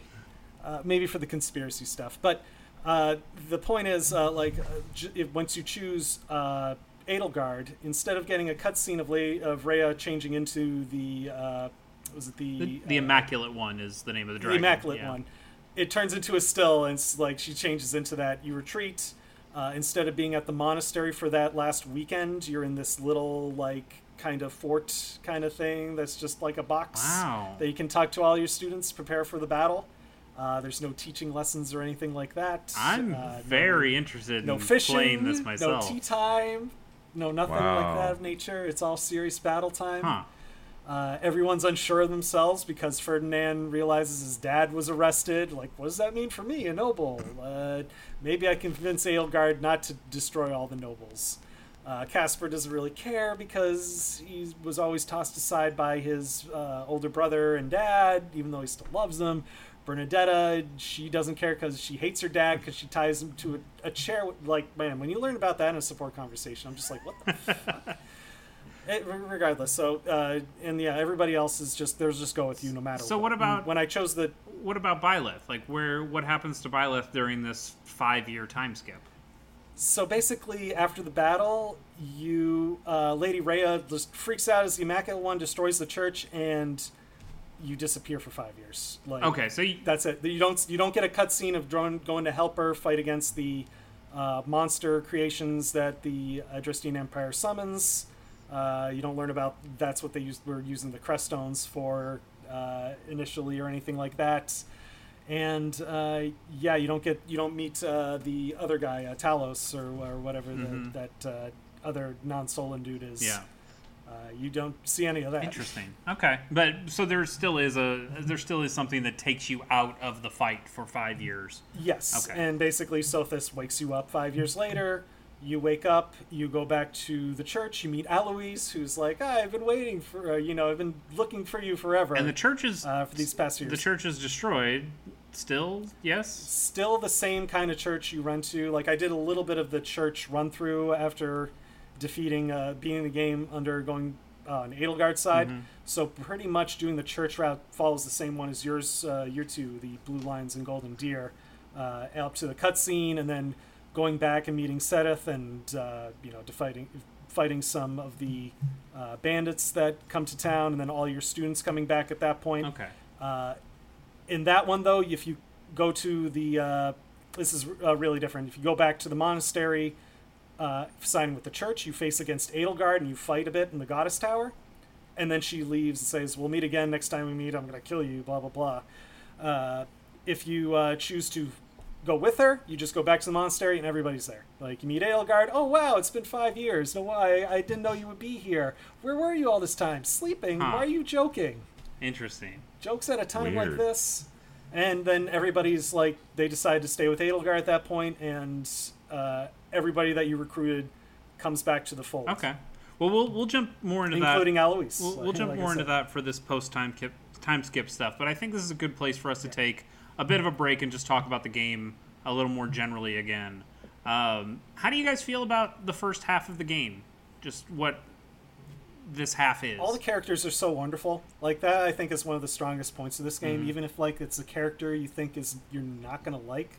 Like at at first, I was like, do I want to do Black Eagles? Like I was hovering over Golden Deer, thinking of doing that one, hearing all the hype about that, and I'm just like, ah, you know what? I'll just go like one, two, three. I'll do Black Eagles first. It's the first choice. Why not? You save Edelgard in the beginning. Maybe that's just a sign, like, oh, maybe I should just go with Edelgard first uh, and uh, choose that one. And you know, not all the characters were like uh, when you first going through that first run through, like Hubert, you're just like, this guy's like like a slithering, skeevy kind of guy. Mm-hmm. Uh, but you find out, like, yeah, he's very devoted to Edelgard, and will do in so much as like, oh, I'll go against her back if I don't think it's in her good interest, uh, but I'll never betray her. Yeah, I, Uh, I, I and think go ahead, Bobby. yeah, I was gonna say, I think that for me, like the first half of the game was really satisfying. As I as I led in with the the building and learning of your students was fantastic. Like after the time skip, knowing the ramifications that that would bring, I wish that there was more emotional investment I had in some of these other students that I didn't recruit, because I think that that would have added a lot more uh, impact in some of these encounters. Because again, like if, as I was massacring some of these prior students of the the monastery, it didn't bother me any because there wasn't anybody that like I had that left me. Yeah, you recruited all the Um, people you liked, and then those Right. you had them all.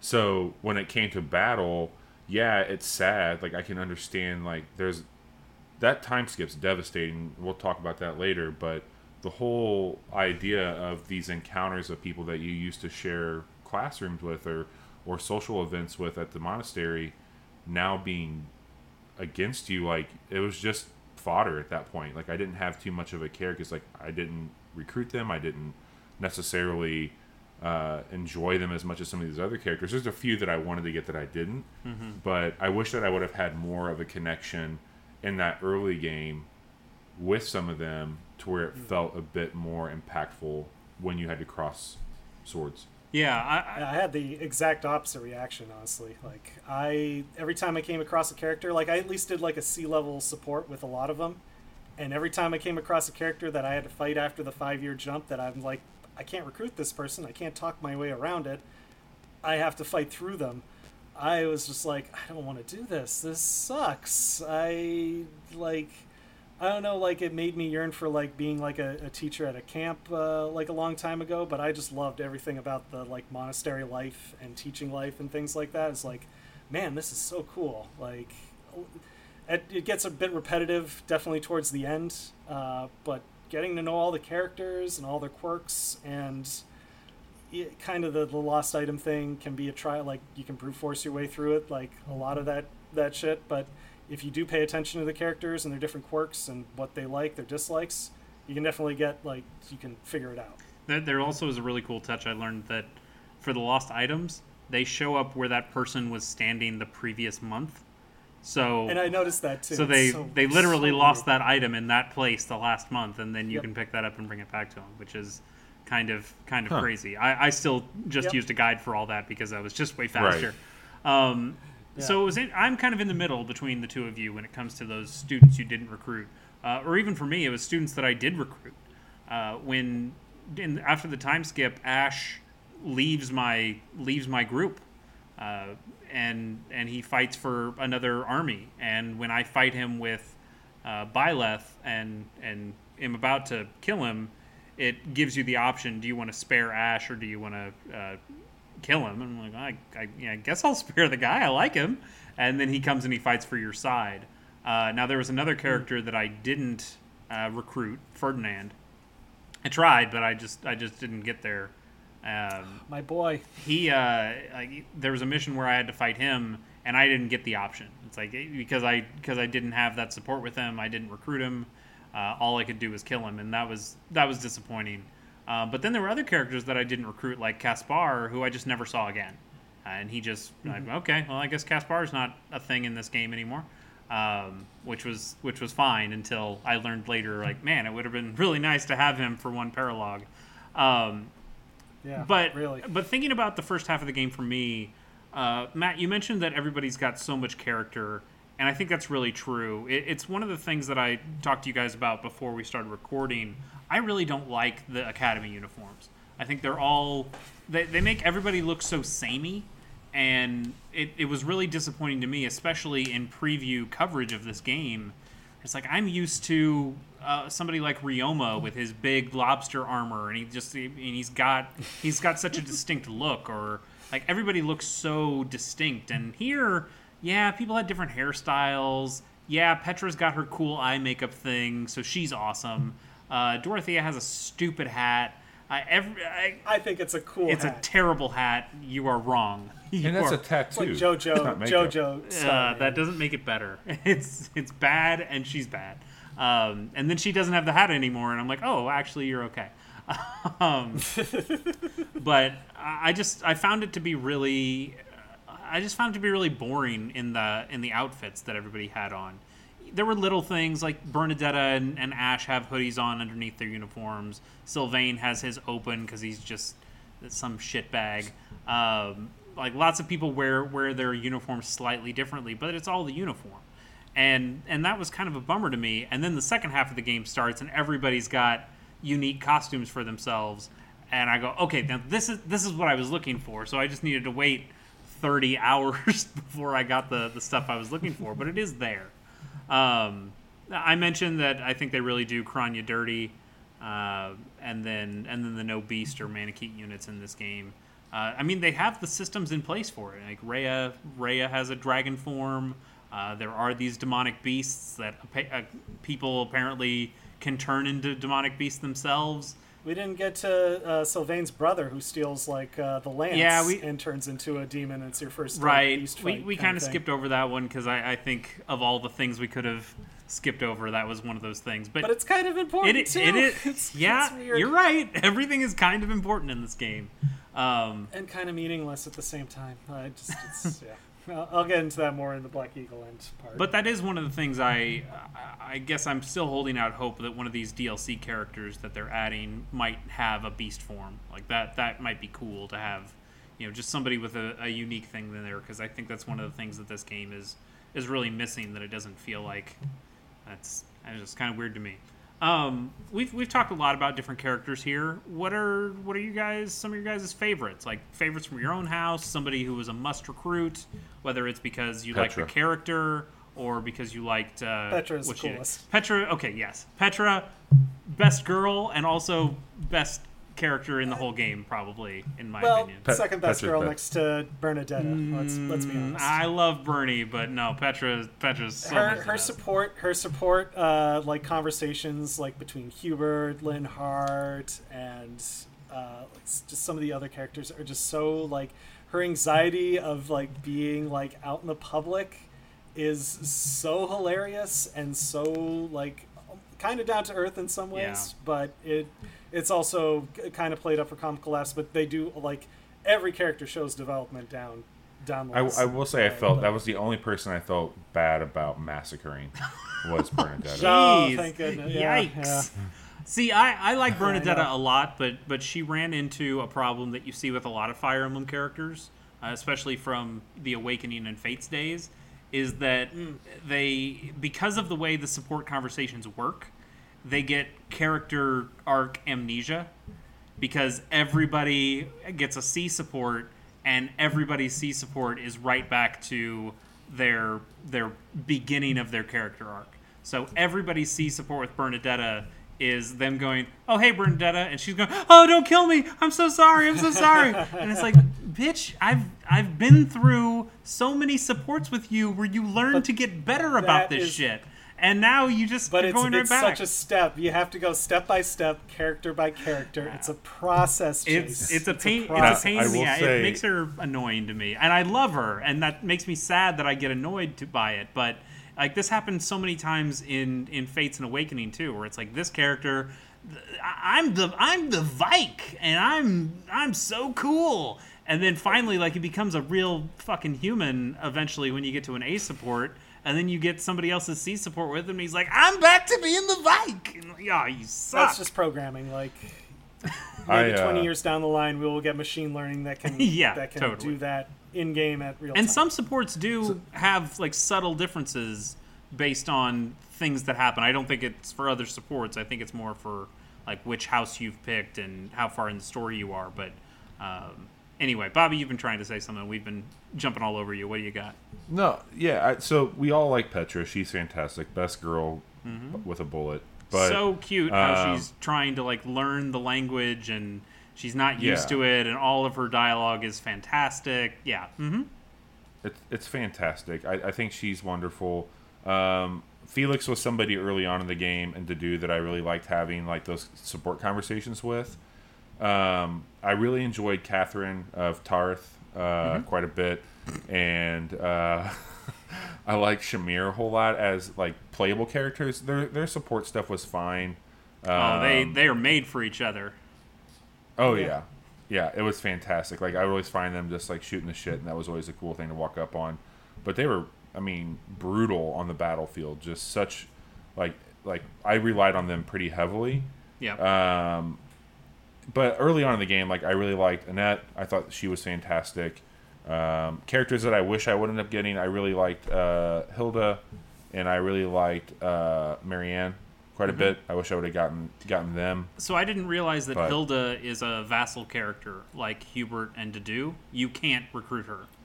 Like she is only Oh, really? Golden, she's only Golden Deer, which is weird because she Got doesn't it. she doesn't act like those other two do, where it's like oh I'm I'm completely devoted to this person. Of course you're like not going to get to do. Yeah, no, she's she's so lazy that I guess she just isn't gonna want to go with anybody.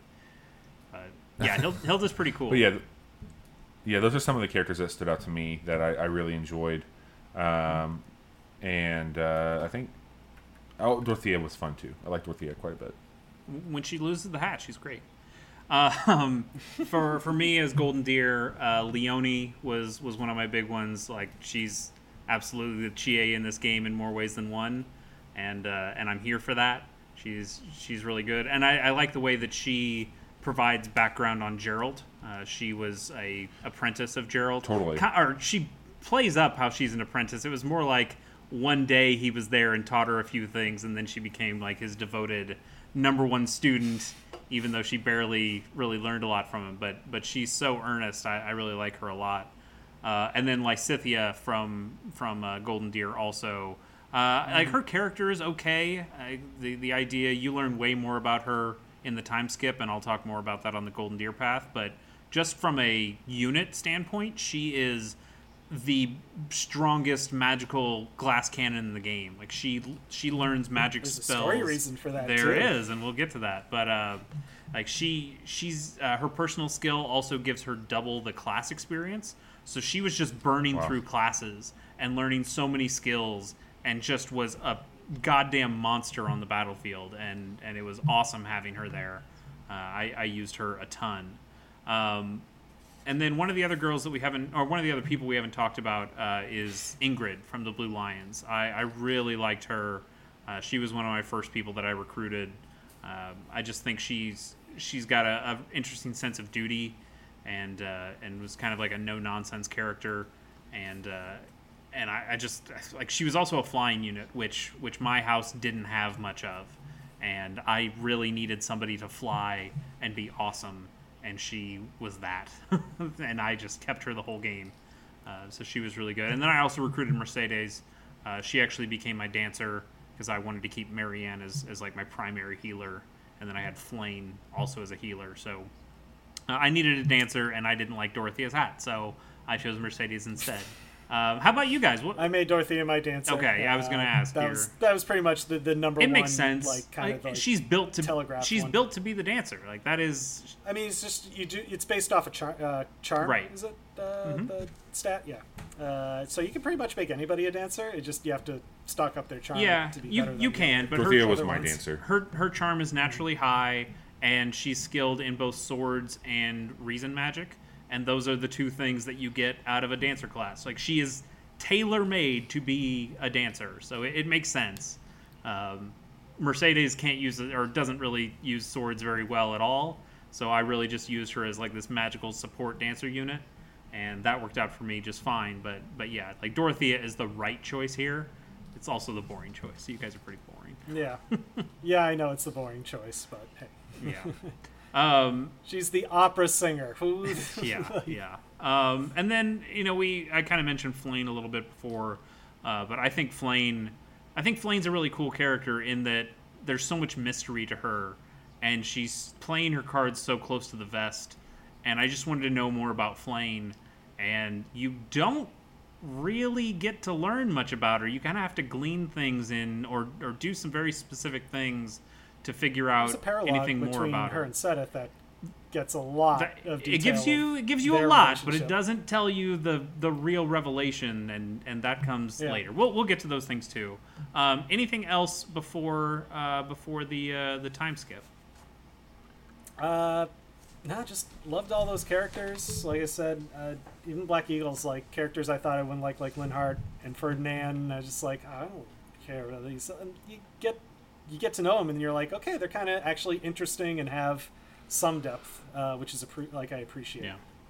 Oh, I, I did realize that that uh, that paralogue between Flayn and Seteth actually happens before the time skip. So, uh, Yeah, I know that's so weird too. Like they even telegraph it in the uh, fight against uh, right before the time skip. If you're with the Black Eagles, you uh, fight against Flayn and defeat her. Mm-hmm. She she kind of almost slips and says, "I'm sorry, father, brother." Ooh, Like, nice. So yeah, yeah, you pretty much like you can find out like instead of like them being brother and sister, that's a front actually father and daughter, and Just- probably a lot older than same with uh, Jeralt. yeah, which is a uh, bad and which is a bad front. Like that's a that's a really bad front. It's like, oh yeah, we're related. But then whenever you ask her what her age is, she's like, "Oh, I'm very old. Like really, really, really, really Right. old." I'm not. I'm not a kid, even though I look like a kid. Uh, but I can't tell you And my real like age. What's your real age? Yeah, you don't even know. So shut up, Byleth.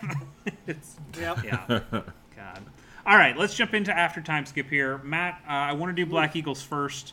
Um, you you kind of started anyway on on kind of how how the time skip starts, where you Mm-hmm. uh, reunite with with all your students. Uh, what what happens after that? Because you're at the you're at the church.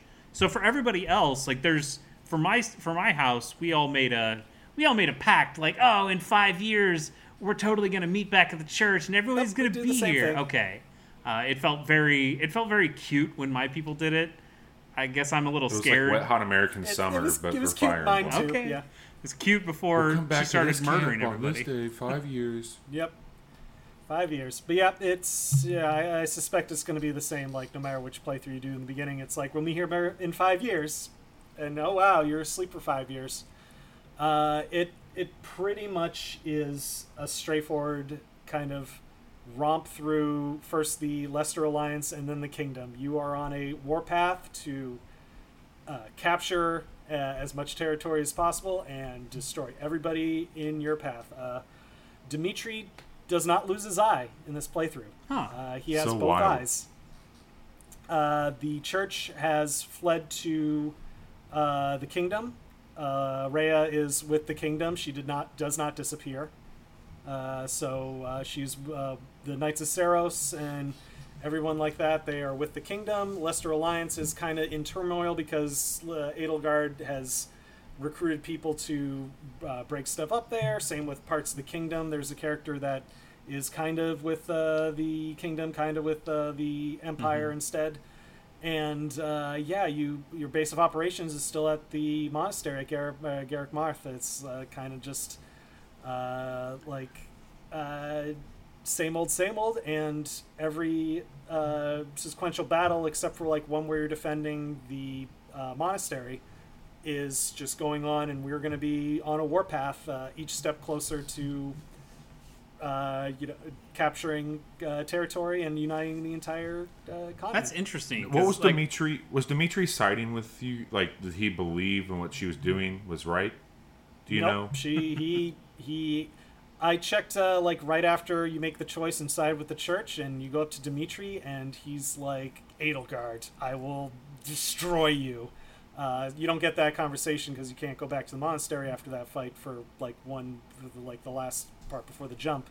Uh, so yeah, you always get the sense like, yeah, hey, Dimitri and Edelgard, they hate each other. Uh, but you never Huh. get any of the backstory. Like I know that you get like uh, in one of the playthroughs, you get a little bit of Edelgard before her hair turns white. Uh, there's like a sort of very dark backstory for her. You get none of that in the Black Eagles playthrough if you side with Edelgard. Yeah, you get none of that in Golden Deer None either. of that comes up. so I guess a little spoiler on what I'm going to talk about later in mine. But Lysithea, you you learn there were some blood experiments that some people did on her, Mm-hmm. and then one day her she she has two crests, which is a result Yep. of those blood experiments, and her hair turned white. And I ne- it like this is just clicking for me now that they must have done the same Right, thing yeah. for Edelgard. And that's And you can get- wow. Okay. Lysithea, she will like you will fight against her right before you take over. Uh, I think it. Not sure if it's the same battle you're fighting against uh, Claude, uh, but it's, or it's right before that one. But once you fight against her, she's like, you know what? I didn't really want to fight against uh, you guys. It's okay. I come over your side. So like uh, with uh, that one character on yours, uh, Chase, like there's a chance you can recruit her.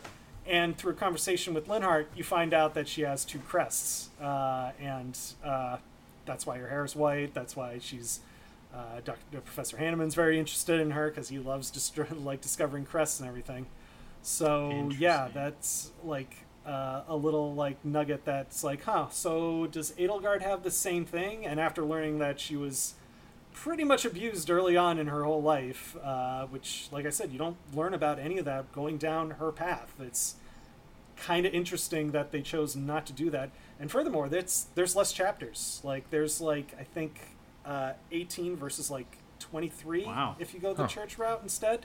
So pretty much you go off against uh, Leicester Alliance. You don't fight everybody. I only ran to like Ignatz, uh, Ingrid, uh, let's see, Lorraine, and uh, Hilda, and Lysithea. No Raphael, no Lorenz, or any of that. Uh, you can choose when you fight against Claude to kill him or let him go. I chose to let him go, and basically he shows up the post battle cut, like in game cutscene, to be like, "Hey, I'm leaving forever. I'm gonna go stake my claim elsewhere in the world. That sounds. I'm sure there's other sounds very Claude. opportunities." Um, did Yep. either of you end up facing Hilda's brother in battle? Uh, General Holst or whatever his name is. oh, what is? I don't remember. Okay, because in my playthrough, she keeps talking about her brother, and you know he's he does a lot of things. I like letters get written to him, alliances get made. He stops or lets people through, uh, but I never once saw him, and I'm kind of just like, is this guy even a real person or not? So I wondered if you guys Yeah. actually fought against him.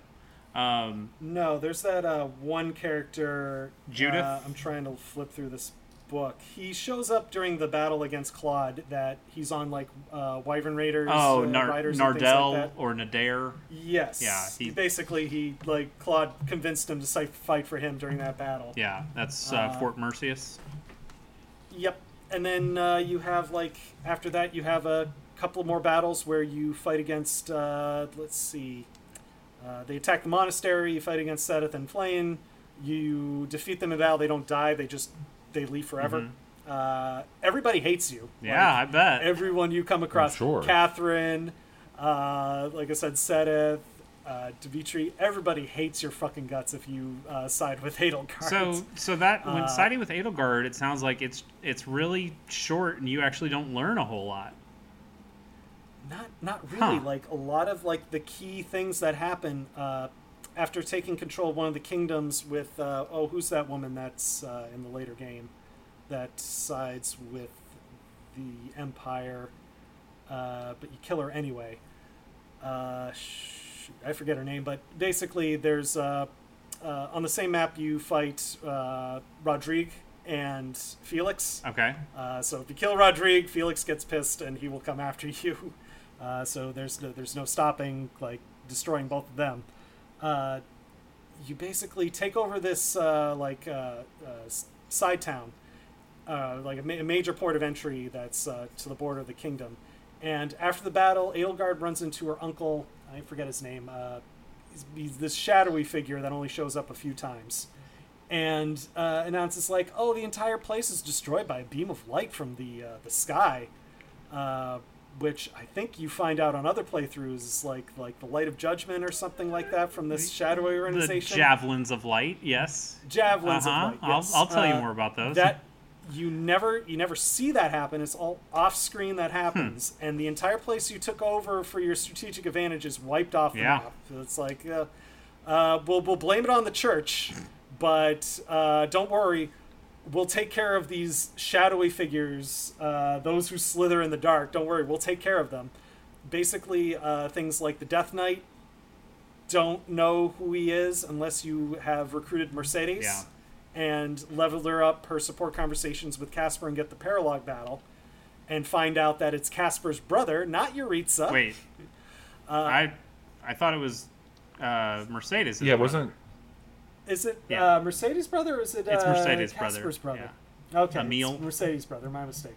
which which you Uh, still never see his face. It's not like he takes off his helmet or anything. But No, so Bobby, you got that No. paralog in your playthrough? no. Okay, so none none of us actually you have to go through a saw whole it. battle yeah, to do that. interesting. Okay, Uh, there's another paralog battle which I'm just getting to in the church playthrough, where uh, Bernadetta and Petra go off to uh, Brigid Mhm. to fight a battle.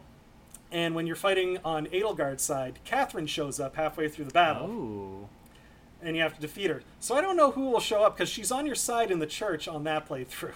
Interesting. Uh, so it'll be interesting. Maybe it's the Death Wow. Knight. Maybe it's somebody else like that. I, I, I haven't researched them what, what that Hmm. is. Uh, but yeah, you keep going down, so you don't know about the background of those who slither in the dark. Like they're uh, that level that's like a uh, like a techno uh, uh, microboard microchip I'll, processor I'll with get that there. Yeah. weird Uh-huh. ass soundtrack. Yeah, I know. I saw that after listening to the soundtrack. I'm like, why did I hear this track? Why is a anywhere in Daft Punk playthrough? song in this game? Oh my god, it was so good. Okay. And uh, yeah, so uh, basically, yeah, like I said, Dimitri hasn't lost an eye.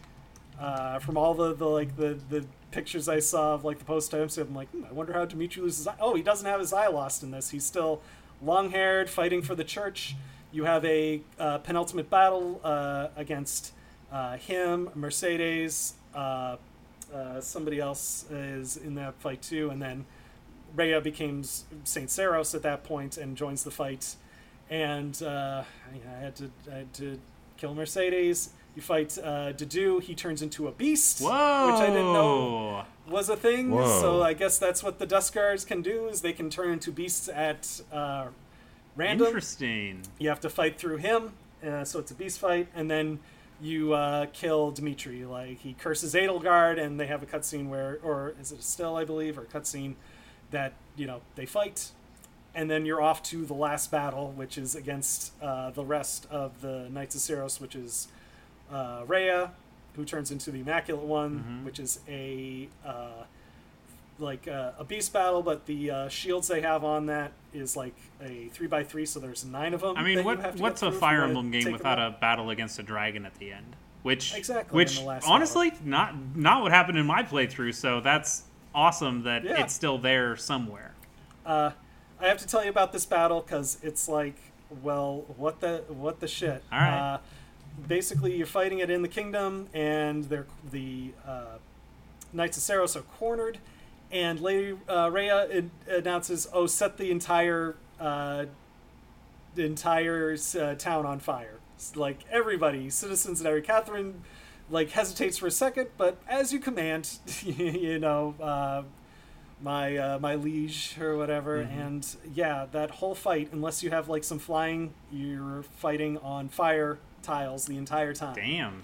it is a pain with a bunch of like golem like uh, they're treated like beasts they have the shields and everything Like the big uh, mechanical but they're dudes. kind of yes yeah. they're big mechanical dudes and uh, Rhea every time like every like three turns or, show, or so she lets out a roar that uh, powers them up. Uh, you have to fight against uh, Gilbert and his daughter. Uh, if you kill his daughter then uh, he will chase you down the map in a rage of fury you have to fight Catherine but if you defeat Catherine you get the Thunderbrand which makes fighting Leia, Lady Rhea easy. And uh, after you defeat him, that's it. Uh, you uh, just before the battle, you choose, uh, looking at Jeralt's grave, who you want to give the ring to Uh-huh. for whatever S rank you want to do. Uh, Linhardt and Alois are S rank choices, yeah. which are interesting. Uh huh. Uh, Neither one of them's very Alois, I find good, interesting because he's a family man. Yeah, apparently that's like real disappointing because it's like you give him the ring, but he's like, "Yeah, we're be best bros, but I have a wife and Yeah, kid. I don't know what you're, what are you doing here?" Uh, you can also choose Sothis uh, for whatever reason. Uh, I ended up choosing that just as like I don't know what the hell this means, and it it ended up being kind of disappointing. I'll, I'll get into it later. But Yeah. how, how does your game actually? I think there's end? like a line of dialogue that changes, or one or two, if you choose to go with Edelgard over Mm-hmm. the church and make that choice. Uh, and I did notice like some of the support conversations. Uh, going on the Black Eagles and choosing the church are pretty much the same. There's like a one or two dialogue cha- choices, like Ferdinand questions like you know the point of nobility and things like that in the later five year jump, but. Uh, like if you choose to go against Edelgard, he is you know questioning what's up with Edelgard. Why did she do that? And if you choose to go with Edelgard, he's still with you. So he's like, I admire Edelgard and everything that she does. Maybe I can convince her not to disband, disband all the nobles and everything.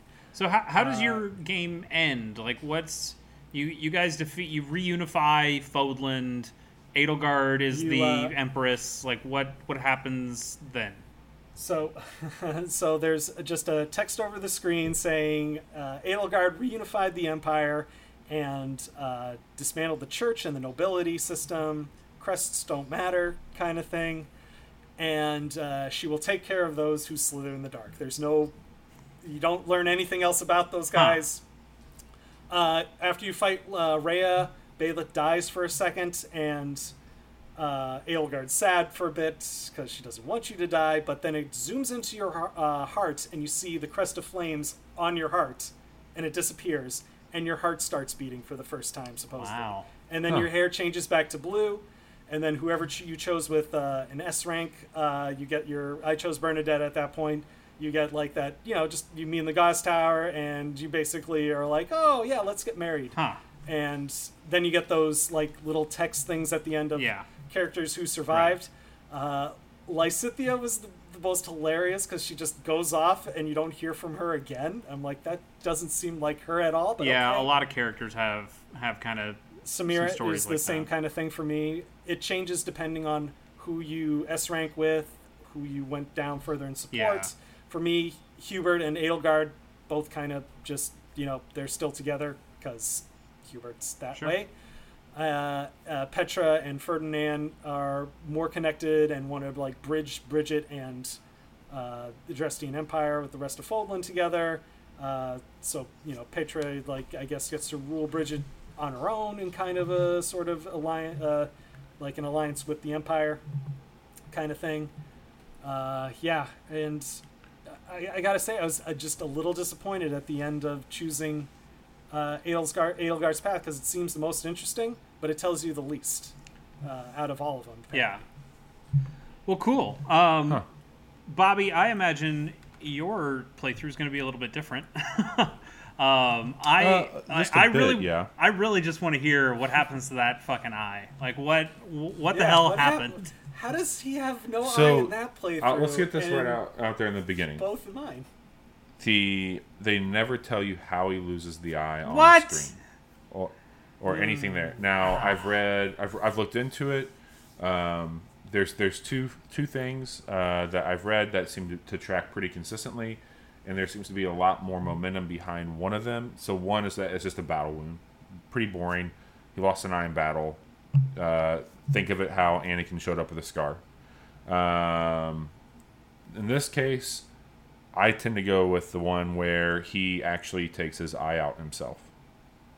And he had a psychotic episode, and uh, you know, in his in his younger days, Dimitri lost everybody. He lost his family. He watched them murdered in cold blood, and so in a lot of ways, this game is him chasing ghosts.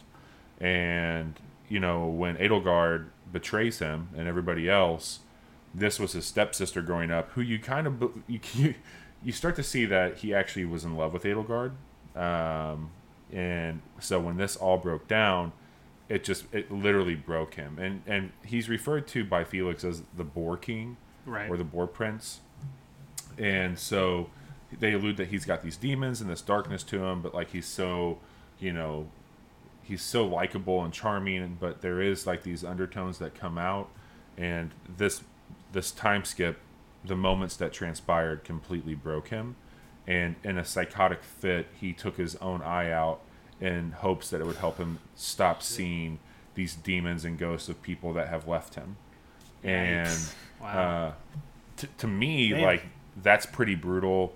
That's obviously like it adds a whole other layer to it. I, I wish that you'd get more information on what caused him to to do that, but the entire time that I was playing it, that's how I saw him losing his eyes. That he took it out himself.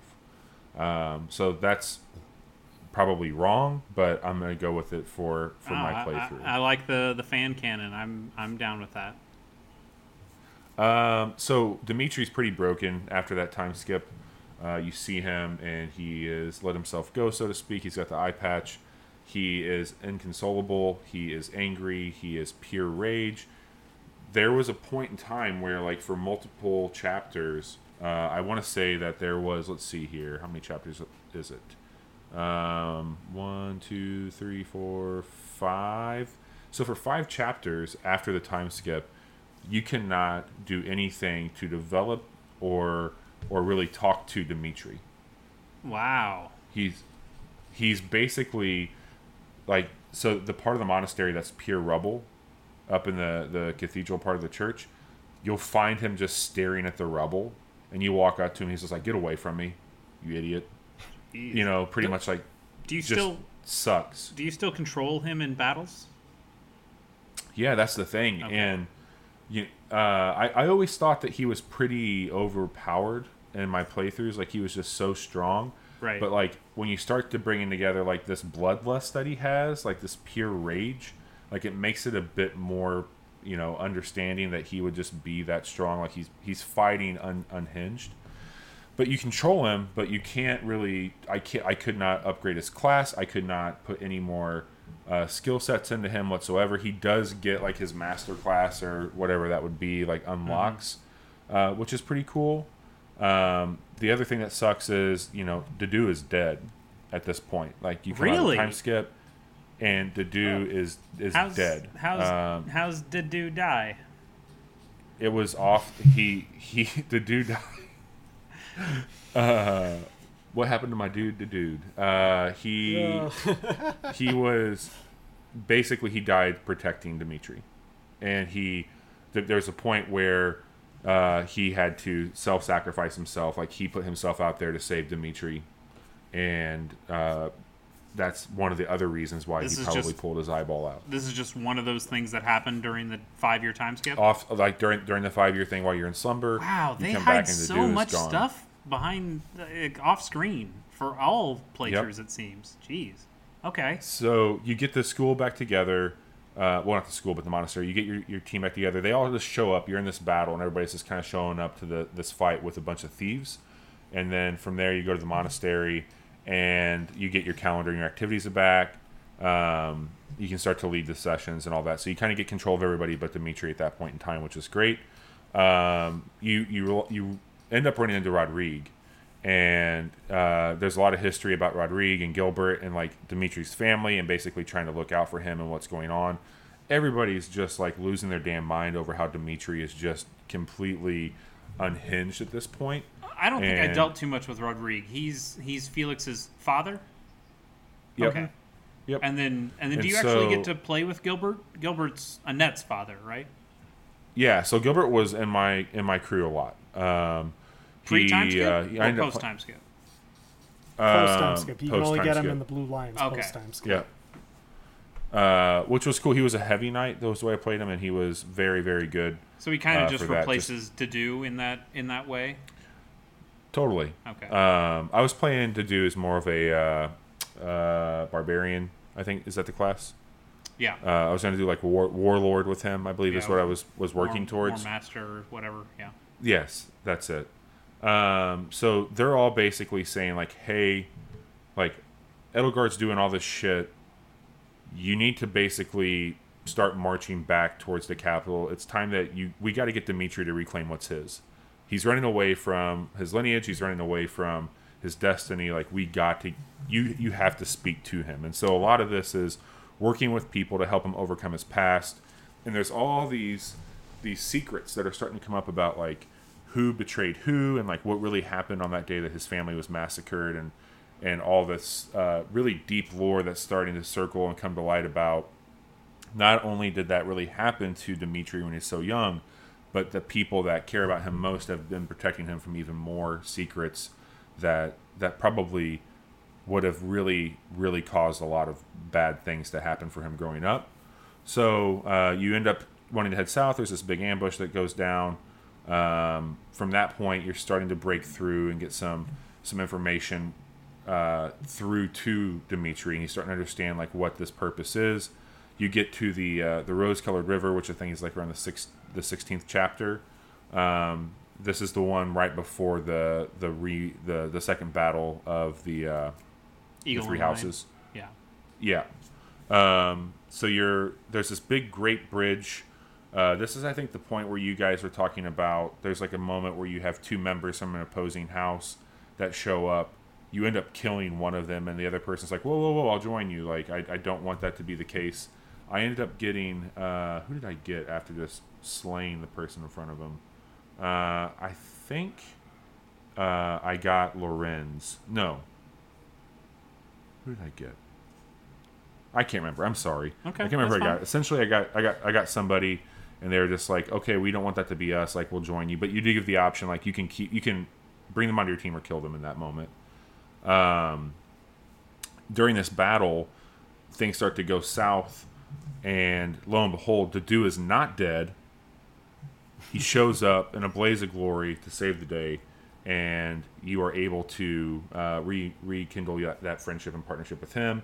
And he's basically like, "Yeah, I wanted to do this stuff, and I end up just like beating the hell out of those guys and breaking away. I've been on the run ever since, trying to get back linked up with you." Does he have then- then any go and- new skills or anything when he does that, or does it feel like he just He's legitimately like right when I left off. yikes? and he did feel a little bit underpowered um, because you know I've this is like six chapters in now that Right. I'm getting him back, and he was somebody that up until this time skip was in every single battle with me.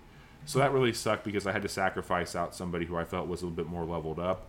But I did get him to a point where I because I really like that character, I had him in there quite a bit. Um, so you are getting to the point now after that where you go and do the the battle of the eagle, uh, whatever it is, eagle and lion. Um, I yeah, fu- fuck the deer, every- I guess. Like just eagles and lions, but hey, whatever. The deer were like, but they might as well have just been there to like fill the seats. Like they did nothing. Like, legitimately, when this battle starts up, Claude's like, you know what? Let's just chill for a minute. Let's see what happens. We don't want to offer any guidance or mediation here. We're gonna let them just have it out. We'll pick Hey, whoever's left playing. over. That's and- just playing smart, man. Well, you you would think so, but I immediately started to uh, go after them because I'm like, you're not going to sit on the sideline here. I need you either with me or you're not. And that's when I th- just destroyed Bernadette, poor little Bernadetta. Um, oh, why'd you do She's a- she's a I Black didn't Eagle, want though. to. I, I will say when she's like close to uh, dying, like you select a character and they have like sort of like, oh, I better be careful. She'll say like, if I die, I'm going to haunt you. That's, That's awesome. I wish I would have gave her the chance to say it, but I, it was pretty quick. Um, so so after that battle, Dimitri snaps out of his funk. You can now take full control over him. You can do all the fun stuff. He is um, pretty self-aware that he's got a lot of issues, and he's trying his hardest to to address them and be like, "Look, I'm not going to cover it up. I'm pretty messed up. I need help. I'm working through these things. I had a really rough, traumatizing experience, but fuck Edelgard, she has to die. Like that never loses sight for him, and so he puts her dead center, and he's got everybody rallied up behind him. So much so that he goes back and has this triumphant return uh, at the, the the capital there, and it's a pretty cool moment. Like he's basically being told, like I can't go back. Like I've turned my back on them. I've been gone for so long, and they're like, no, like don't you hear them? Like that's the city cheering for you, and you go you have this beautiful uh, moment where you're overlooking the entire capital and they're all screaming for you to be the returning king.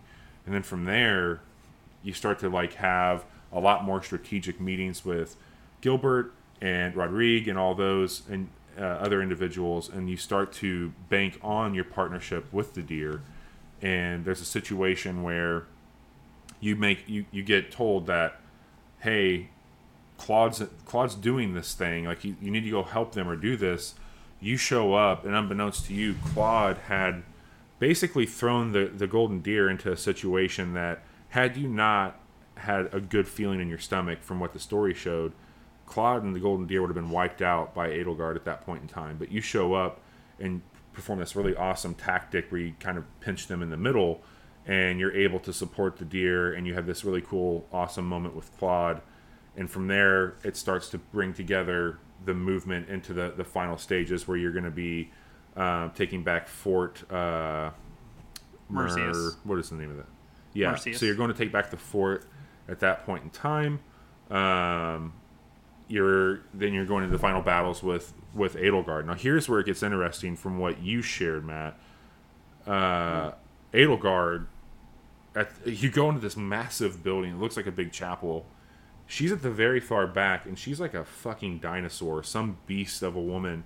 At this point, she's had a full on transformation and she's got these attacks that like as you're moving and advancing towards her she can essentially just shot like shoot these giant energy balls that has splash damage and like Son can can like completely drop your crew as you're going up to her She shows none of these powers in her playthrough. well to do i could have used him being a beast when i was playing because you know he had six Yeah. years that he missed out on uh, it's probably those crest stones that they allude to in that one battle, and that's what's giving these characters those powers at those moments. Very interesting. it's a really weird thing because she has like the horns you know like in her head headdress that she's Yep.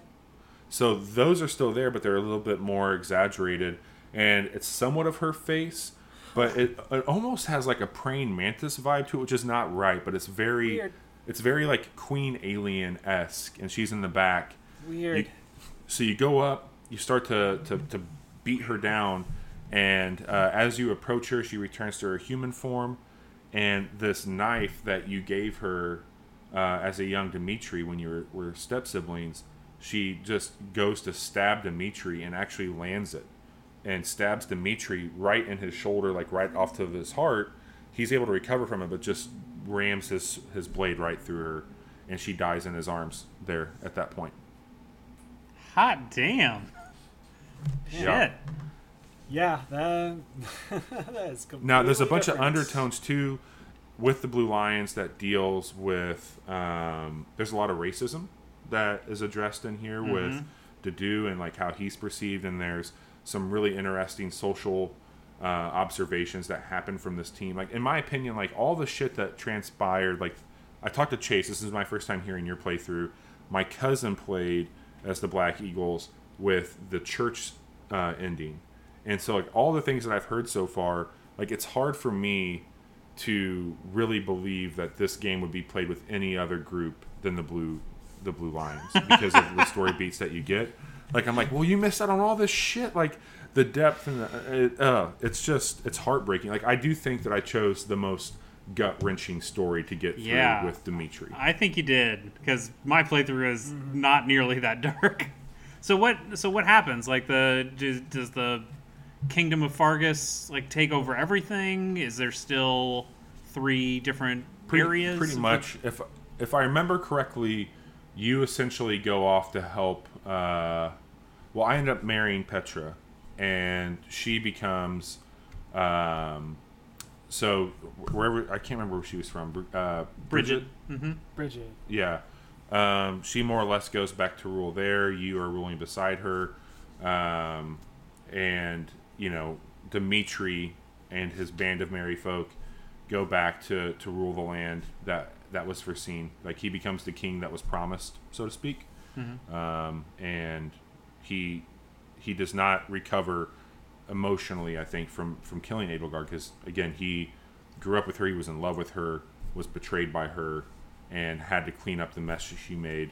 And you come to find out a lot about the step stepmother and the coup that she she uh, had spun uh, in the death of Dimitri's family, which is really interesting. So, um, I I loved the playthrough with them. I think if I do play uh, a new game plus, which I'm going to, I will do a Black Eagles play. You haven't even heard the Golden Deer story yet. Who knows? Maybe I'll tell you I've seen something Hot American cool. Summer. I know how this goes. Um, okay, before before I tell you my story, uh, quickly, like what what goes on with uh, my girl Ingrid? What's uh, anything special with her, or is she just kind of there the whole time? Nothing that I would say is noteworthy for me to remember. Hmm, that's sad. I like her. Uh, all right. Well, I'll I'll kind of run through my stuff quickly. I know that we're uh, we're running out of time, or rather, energy. Uh, at the stamina, like motivation, really. Like we we can't teach ourselves much more. Motivation. Gotta, gotta give me a few L. I'm, Yeah. I'm just that tired perk myself sword. I need you to take a rest so I can recharge a few hits. Yeah, well, we'll, I'll give you guys a seminar, and you'll get back to half half Oh, motivation okay. here. Um, so Oh boy, spend my day off at class again. Thanks, teach. uh, so similar here, Byleth wakes up, uh, realizes that they've been asleep for five years. Uh, you return to Garreg Mach, and the, the your students are there, like they all promised. They're they're totally there, and uh, and now Claude's riding a cool dragon. It's like, oh sweet, okay, you just learned to be a Wyvern rider all by your lonesome. That's that's cool. I didn't even have to teach you that. Um, but Claude's now the, the leader of the Leicester Alliance, and he quickly allies with the, the Church of Seiros, who's who's all been out looking for Lady Rhea. They can't find Rhea, so they get back to the church, and uh, and the church is still destroyed from before, and you're there, so they're all everybody's like, oh, well, then this makes sense. We should just combine forces, but we still certainly don't have the the forces we need um, to uh, to handle um, to handle the empire all by ourselves. So we just need to find allies, and that's basically what the Golden Deer playthrough is. Uh, is just who who can we find as an ally? Uh, the Blue Right. Lions, the Blue Lions have been decimated at this at this point. Like Dimitri is assumed dead. Um, everybody in Faerghus is pretty much taken over at this point. We hear that the Empire has installed a bunch of rulers uh, as in Faerghus, and basically anybody who's ruling Faerghus is now just a pawn of the Empire. Um, the Leicester Alliance is kind of the same way. Like anybody's too scared to go against Edelgard at this point. Um, Lorenz's father, House uh, Gloucester, they're like right on the border, and they they're kind of like, uh, we can't fuck with the Empire because they're gonna totally invade and, and decimate us. So we're kind of like, hey, we're still on your side, but we're totally not. Um, you, you get that with a bunch of people. So you're kind of just this crew of people without really much help. And, uh, and it's all about just trying to find ways of gaining new allies. Um, so the first things first, you you're looking for any ally that you can find, and Claude remembers. Uh, did you guys ever see Judith? Uh, she was a she's a woman from the Leicester Alliance. She looks a little bit like Claude. oh, She would have been at the Who is bridge. Uh, Judith. I think she's. I think you might see her in Black Yeah. Eagles. maybe. Okay. Uh, I guess you see her in Blue Lions too. But uh, so she she showed up a little bit before the time skip, so I knew of her. And Claude's like, we need to go to Judith. She's the the hero of Daphnel. She's uh, she's pretty strong in her own right, and, and she's like one of your closest al- or one of Claude's closest allies. So he goes and talks to her, and she's like, okay, I'll give you some troops, um, but I'm also gonna come with them. And he's like, "Yeah, sure. You're you're awesome. I'll take you." Uh, but she's not a playable character, sadly. She's with you basically the whole time, but you just can't use her, which is a real disappointment. Um, but then you guys take over uh, this this bridge. It's called the Great Bridge of Myrddin, and uh, it's this really important strategic location where that that's where the Empire would use this bridge to get into Alliance territory, and that's right where uh, Lorenz's father, House Gloucester, is. So if you can take that bridge back, then you take the pressure off Lorenz's father, and then he might ally with you, and uh, and that's what happens. Uh, unfortunately, this is where Ferdinand was, and I had to had to ice him. Sorry, sorry, buddy. I didn't Boy. want to, Boy. didn't didn't want to, but it just you know things just happen that way. Um, He's only trying to do his duty. uh, so we leave Judith to defend the bridge. Uh, Claude's back, and he's he's like, I got to go back to the alliance. I got to talk to some people. We got to find some more friends. Uh, so as you're uh, preparing for this next battle, you hear that there's a mysterious force that is riding through alliance territory from the kingdom of Faerghus. They're riding east, and they're they're holding banners from Dimitri's house and that's not possible because Dimitri's dead. Like, oh, this, must just be like some remnants of his family or some people who are trying to get revenge for him. Uh, they're not posing any threat to the alliance, so you know we'll we'll let them go. They're they came to the bridge, but they saw that we had the bridge handled, and they just kept going. Like, okay, whatever. Uh, then you get to the Battle of Eagle and Lion at Gronder Field, and that force shows up, and oh shit, it's Dimitri, and he doesn't have an eye anymore, and dude is pissed. he, uh, so uh, Bobby, one of the interesting things when you're telling about Eagle and Lion, where Claude was kind of just like, oh, I'll sit in the back. Uh, Dimitri was not was not that. He was, I am going to go murder Edelgard and I don't care if you're on my side or not. Just get the fuck out of my way, or I will kill you too." And to that, I said, "No, I I want the experience for myself." so I ended up defeating him and then defeating everybody. Um, after the battle, Dimitri, still crazed, is uh, running after a retreating Edelgard, uh, but collapses. And then basically, this is all happens off screen too, which is kind of bullshit. Uh, but the Black Eagles just turn around and go, "Oh, hey, he fell. Let's stab him a few times." so then he Oh, really, God. then he really gets killed at the end of that battle, and uh, and you do see like a two second in game cutscene with Dedue just going, "No, I can't believe that happened. I'm gonna get revenge." and then like, okay, well, I guess I guess there's that, and you don't see to do in for for a long time. Um, so now it's really just you and you and Edelgard left, and uh, let's see here. I on my notes here. Uh, after this battle, you uh, Lysithea kind of brings you over and goes, "Hey, I recognize a bunch of those mages uh, that were in the group of of the Empire here, and I think those mages were the ones who experimented on me as a child. It turns out that her whole house, House Ordelia, had been uh, like they rebelled at one point against the Empire a long time ago, and were like 13 years ago from from this point, and uh, they got put down. The Empire installed some of these mages to to kind of just take control of their house, and those mages then did a bunch of blood experiments on her whole family or on all of the all of her siblings. And all of her other siblings died from these experiments. She was the only one who lived and her father and mother couldn't do anything because the alliance or the uh, the empire was just watching them the whole time. So kind of sucks for her uh, but she's like yeah once they once it was a success and they realized that i like my hair turned white and i've got the two crests and they're like okay this is cool. Um, you know your life's probably pretty shortened at this point. You've probably only got uh, at the at the point she tells you she's like yeah i've got like five years left that's why like her character is all about like yes she's a child or yes she's the youngest person of on the uh, monastery but she's also maybe the most mature and she's trying to grow as fast as possible and it's because she just knows she's got a really shortened clock and she needs to, to do as much as she can to kind of free her house and make sure her parents can live in peace for the for the rest of her days which Crazy. yeah really sucks for her and basically claude and byleth say like yeah we'll we'll figure out a way to reverse that. And she's like yeah i don't i don't think that's how that works. And they're like no no no we totally will.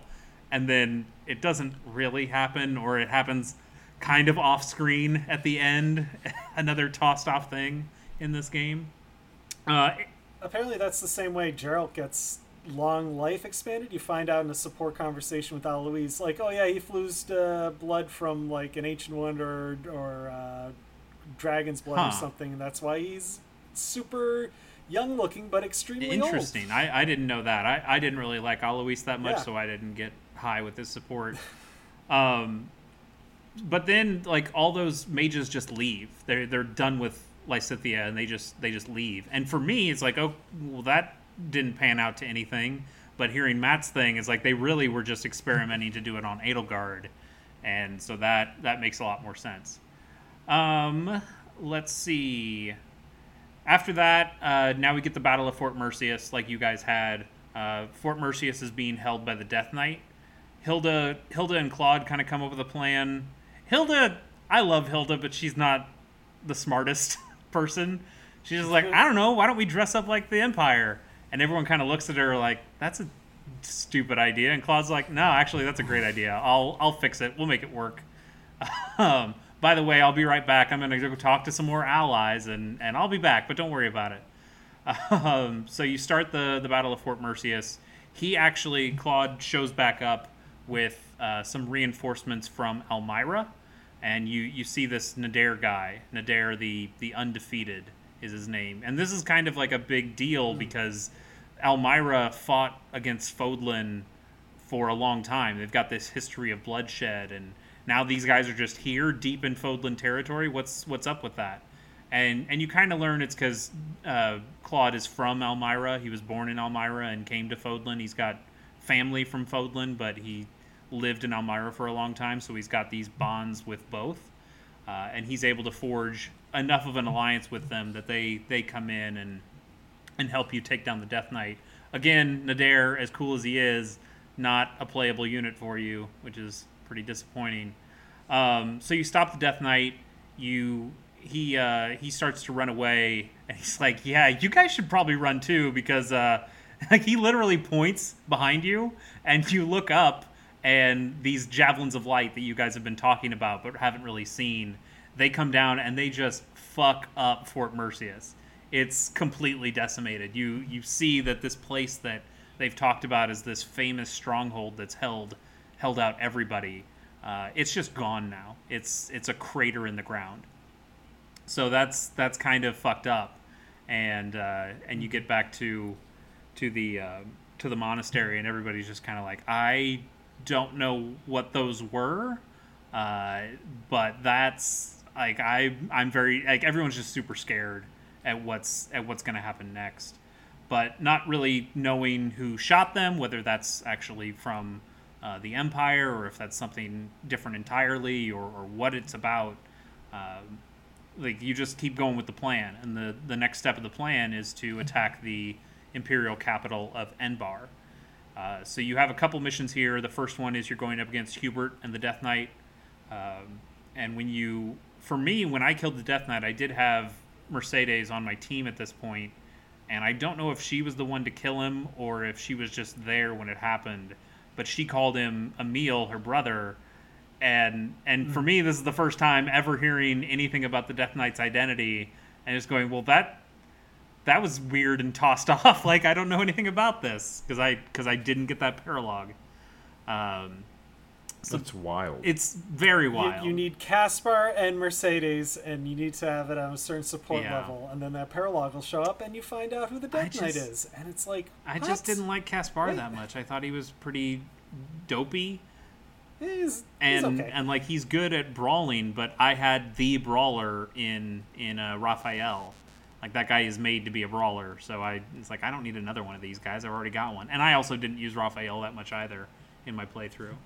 Um, what was kind of disappointing for me, I ended up with this harem of awesome girls, and then realized, oh no, I can't get supports with any of these people because we're all girls, and like I, who's gonna marry who at this point? We're so fucked. Every Right. everybody here's female uh, except Felix. I had Felix, and he was pretty much just talking to everybody. That's all I had. Um, so you uh, you defeat the Death Knight, you defeat Hubert, and then all that's left is Edelgard in the castle. And you go into the castle, but right before you get to the castle, Dedue shows up again, and he's like, "Hey, I've been hiding in this in the city for a while, and I know about like here's here's the plans to the castle. Um, like I want to help you guys kill Edelgard because I promised I promised Dimitri that I'd bring her head to him, even though he's dead. I'm still going to fulfill that. And uh, here's the plans. Well, anyway, I'm going to go fuck her up. Bye. And so you're like, oh, okay. So uh, you you go to the castle. She's heavily guarded, but it's still just her. She doesn't turn into any weird beast or anything. And uh, halfway through the battle. Dedue shows up, and he he shows up way ahead. The whole way the battle works is like there's this big door that you need to unlock, and you have to kill a bunch of people who might have the key, and then you can use the key to get into her chamber and, and stop her. Dedue just kind of like takes a side route. It comes in the back way, and he's like, "Yep, I'm here," and you can't control him, so he's pretty much just going to either steal all of your experience or get murdered himself. And I didn't like either of those outcomes, so I used rescue on him, brought him to me, and then warped him like way in the back of the map and was like, "Yeah, why don't you just try? Yeah. Why don't you just try running at her? You like four movement." That's the Fire Emblem route. like dude only got like four movement he wasn't going anywhere so i was able to steal all the experience for myself um, and then you put down edelgard Spoken like a true Fire Emblem player. oh totally uh, you put down edelgard there's a cutscene where with her and byleth and she's like hey if I have to go down, I'd rather it be by your blade. And then she starts to say something, and you just cut her. like it's just done. I'm Like Wow. wow, fuck that, yikes. um, so you know that's it. That's the game. And then Hubert uh, left you a posthumous letter that's like, "Hey, I'm pretty sure Edelgard's gonna win, but just in case she doesn't, and we're both dead, um, he one here's the secret uh, location where Lady Rhea is being held, and two, uh, you know about those javelins? Yeah, it's these dicks uh, called those who slither in the dark, and uh, and those guys are probably the real threat. We were gonna take care of them, but um, you know, if you're reading this, we're dead, so maybe you guys should handle it. So you don't really get to take a breath at all, and uh, and instead you're you're able to find Rhea, who's who's pretty ru- in rough shape at this point, but she's uh, Claude really presses her on like, okay, you gotta like no more secrets. You gotta tell us what the fuck's going on, and uh, and so she tells you a little bit more. Uh, she says that. Um, let's see here. She reveals that the the true history of Fódlan. So I I kind of at the very beginning of this when we were talking about the story and that cutscene that happens, and I kind of ran down the the lore. All that's kind of bullshit. I don't know how much you guys got told about any of that, but uh, here here's what really happened. Um, Nemesis wasn't gifted the sword of the creator by Sothis, by the, the goddess Sothis. Uh, he uh, took her remains. Like he killed. I guess she was already dead. all these all these weapons are the bones Right. of these kind of Yes. creatures, the Immaculate Ones. So, So so yeah, uh, the Sothis, the progenitor god, came to came to Earth, or came to whatever this planet is. And Fódlan. yeah, Let's say and took, Fódlan, took on a human form to to be like the other humans, and uh, she had children from her own blood, and all the children, and she taught humans uh, like a bunch of skills and a bunch of things, and built up this this amazing technologically adva- advanced civilization. And then the humans kind of turned on them, and uh, they had a big battle. Humanity was mostly wiped out. The the humans that were left went into hiding underground and became those who slither in the dark. And then uh, she, uh, the Sothis, then like returned the land to the way it was, and then slumbered for a while in the holy mausoleum. As she slumbered, this random bandit dude named Nemesis uh, got uh, kind of got uh, uh, like brainwashed by the by the um, those who slither in the dark, and they sent him as a pawn to go uh, collect her remains and turned the remains into the sword of the creator, and then he used that to uh, kind of decimate all the children. And so uh, Saint Seiros or Seiros was the only one who lived from that, um, and and then it was her who. Uh, sorry, looking looking through more notes here. yeah, she defeats them. That's at the the Red Canyon, is what they refer to, uh, like in the beginning of the game, and then what Sothis in her paralog battle. Like, huh, this place is strange. They never like in my playthrough, they never bring that up again. But yeah, in subsequential like looking up, it's like, okay, that's why important because Nemesis defeated all her kind there, used the bones to create all these massive weapons, which is what like you have as a sort of creator. What uh, Edelgard has in my playthrough, the axe uh, kind of thing that she right has. and those all those all uh, those all heroes those relics that the 10 the 10 elites got they actually stole those like th- that was power that was never meant for the humans and they stole it so Rhea slash Sotha or slash Seiros has always kind of held a grudge against these people who then became all the crest bearers who who formed your team so even even though you guys were all around she still like held on to this this grudge that was going on uh, anyway so Hubert gives you the the map of where these guys are. He like triangulated where the javelins of light were coming from, which are basically just missiles. They're just missiles when you when you see them. Uh, so you go and you fight those who slither in the dark. It's this Tron underground Tron world that's both like ancient civilization and also neon Tronny stuff. And you fight Thales and, and kill him. and uh, before you kill him, he brings down a bunch of javelins on on the whole city. And Rhea turns into a dragon again, stops most of them, and and then she gets like real messed up. So this is the last thing. You all get back to the monastery. Um, you've you've taken care of Rhea. Back at the uh, back at Shambhala, the the underground city, this dude comes out of a, a tomb that's been chained up uh, because now I guess the seal has been opened and it's Nemesis, and he's like this reincarnated looking dude, uh, and dude dude's angry and he's coming straight for Garreg Mach Monastery to fuck you guys up, and he's also resurrected all the the ten elites, and they all have like dark versions of their of their heroes relics, including a sword of the creator Whoa. and uh, and so you have one big final showdown with Nemesis. Uh, you also find out that Rhea, uh, this is this is your origin story. She actually tells you that yeah, when you were a baby, so like a long time ago when I defeated Nemesis, I took the sword of the Creator.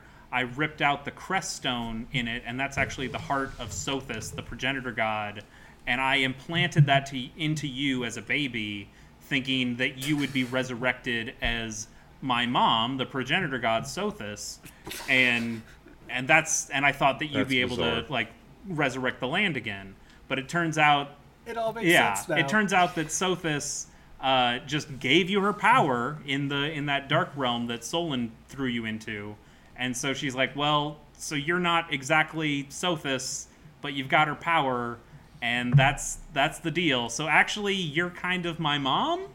Question mark. uh, so then you yeah you do a big you do a big game. battle against Nemesis. Uh, it's yeah, it's pretty cool. There, there's a really amazing cutscene at the end where you're fighting against Hmm. Nemesis, and it's two creator swords just slamming against each other, and then there's Claude just shooting like red fiery arrows at this dude, and he can totally take both of you by himself, and it's no problem at all. And then at one point, uh, Claude just shoots a big arrow up into the air, runs directly at Nemesis, gets his shit knocked out, and then he's like coming to this like big dramatic clash with uh, with Byleth. And then right as you're about to clash swords, the arrow falls from the sky and like pierces his arm, and you destroy the sword of the creator, the dark sword of the creator with your sword of the creator, and you you finish him off. It's nuts.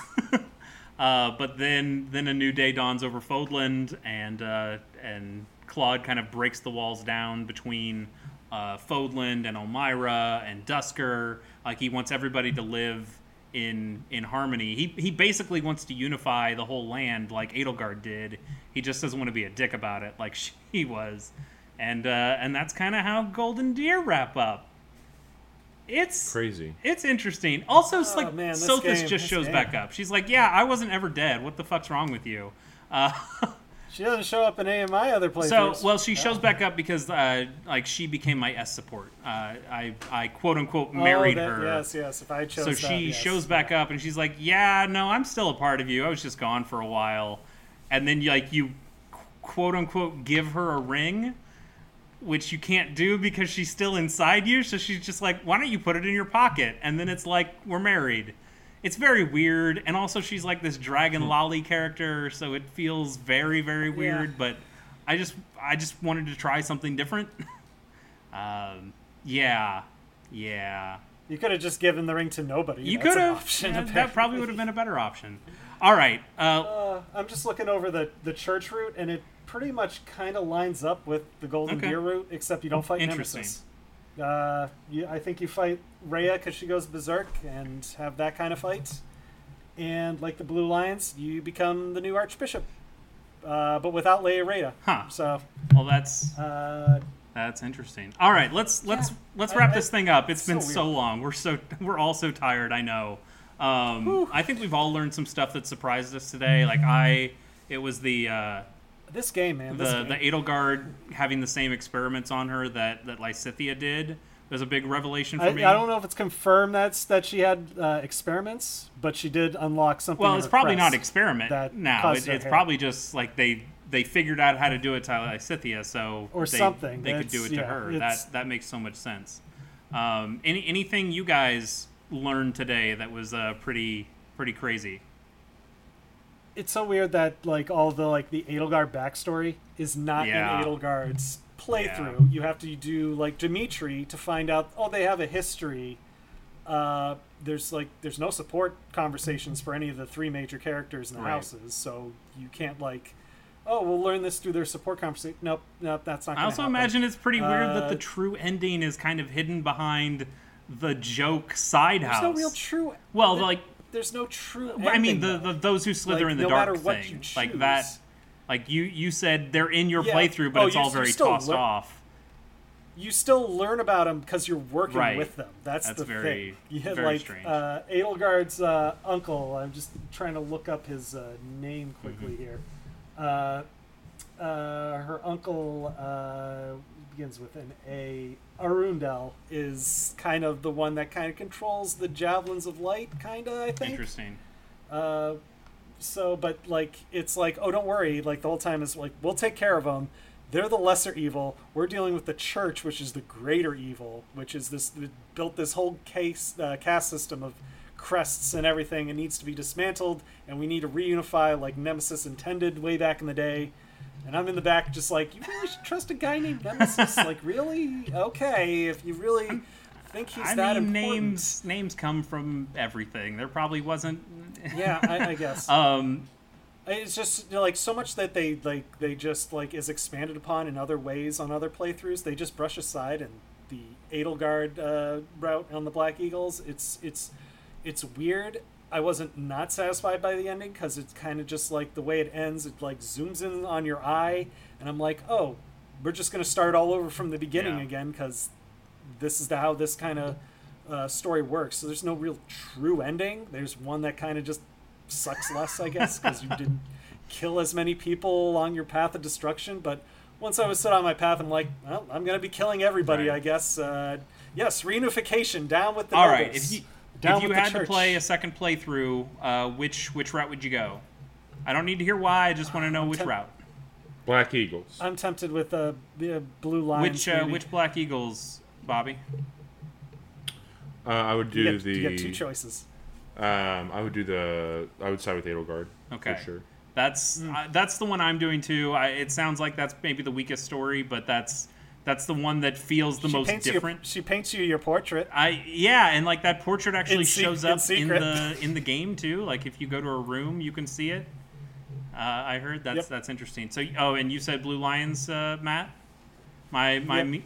I gotta say though, the, the picture Bobby sent over the chat of like Edelgard as a demonic one is just like, what? That's not the sweetheart that painted my, my portrait. What the hell? Yeah, yeah, definitely. Uh, yeah, I'm, I'm kind of more interested in Edelgard as a character, and you just you just don't get that on that run through. So I, I guess Blue Lions is going to be Sure. the next one. Although my my playlist on New Game Plus is with the uh, uh, the woman byleth, and I was like, well, I want to get an easy recruit with Sylvain, so I I guess I have to go Golden Yeah. Deer.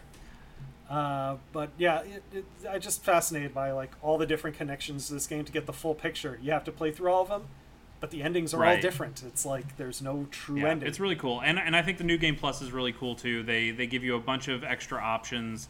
Uh, they open up a lot of the game. Uh, the uh, there's a currency that you get called renown from doing battles that you're able to restore those four saint statues in in the monastery.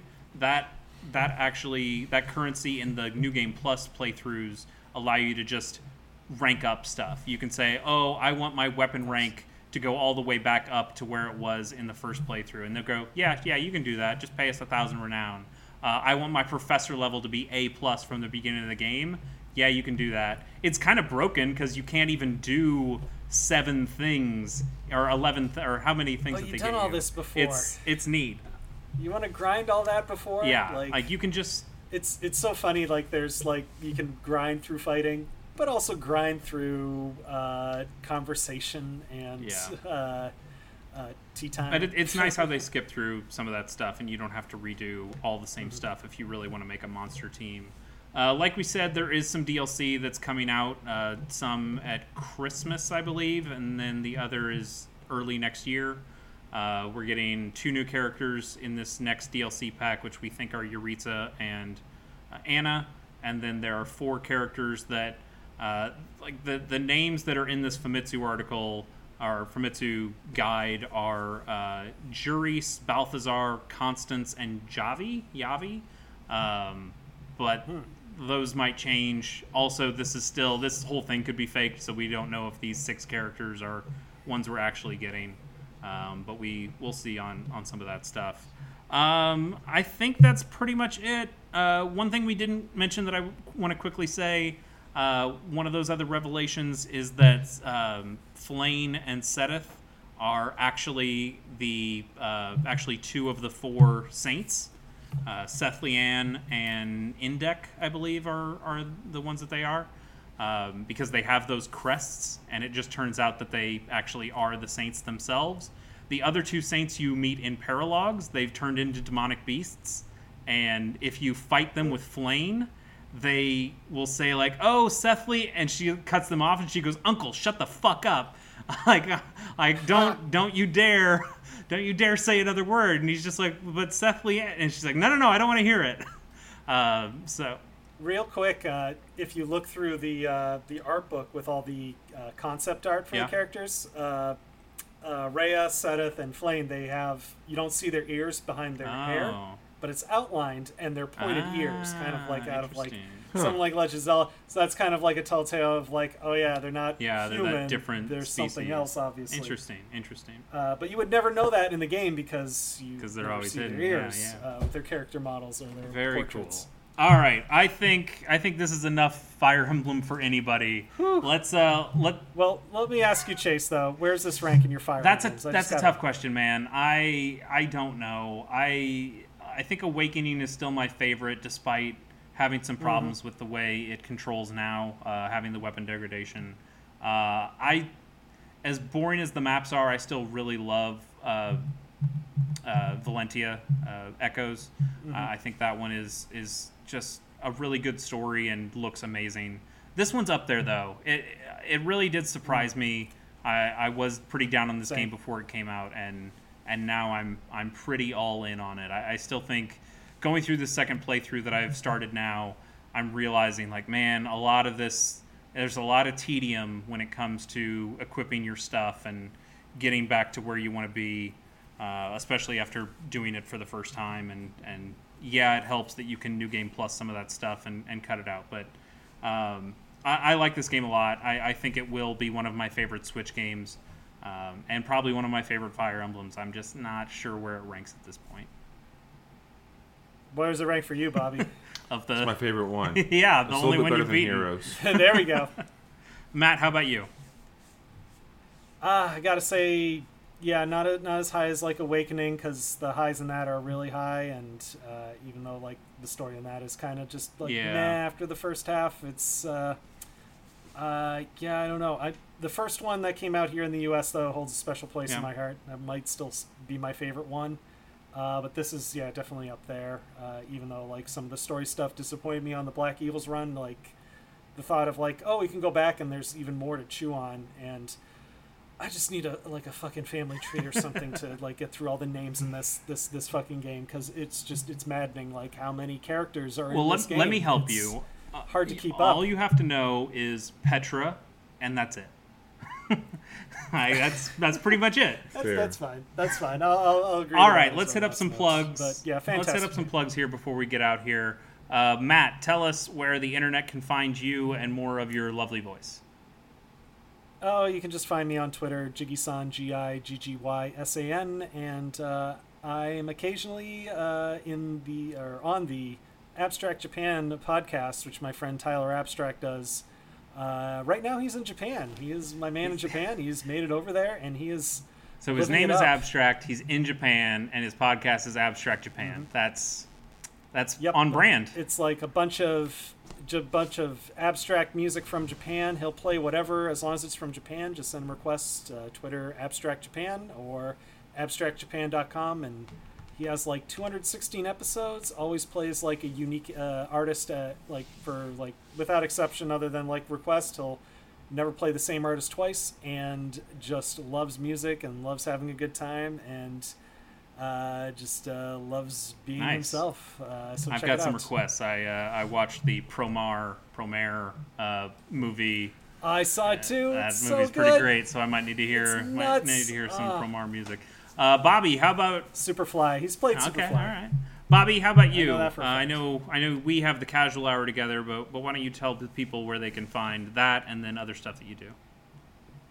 Yeah, uh, the Casual Hour records every week. We post on Fridays. We're on every single publication out there.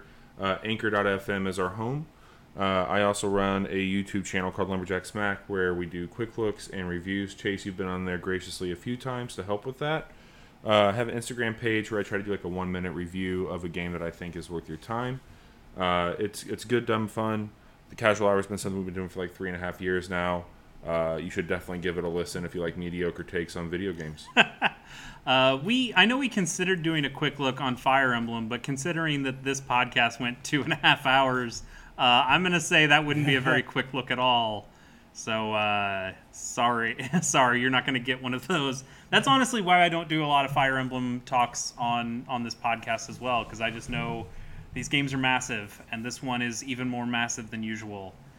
It's a lot, um, but There's so much to yeah, this game. there's- Like it's there's you're getting your money's worth out we didn't it, talk about sure, how you- you we didn't talk about all. how the mage system, the magic system in this game is totally different from the other ways. Okay, nope, can't do it. Can't do it. We got to finish this podcast. Can't We do gotta it wrap now. up. I gotta two, go. Two and a half Matt, hours, Matt man. and Bobby, I want to thank you both for coming on. Uh, thank you all for listening to this Herculean uh, task of a podcast. I had a ton of fun. I can't wait to do this again with both of you guys on a much shorter game uh, for a much shorter episode. Thank you guys, and we'll talk to you later.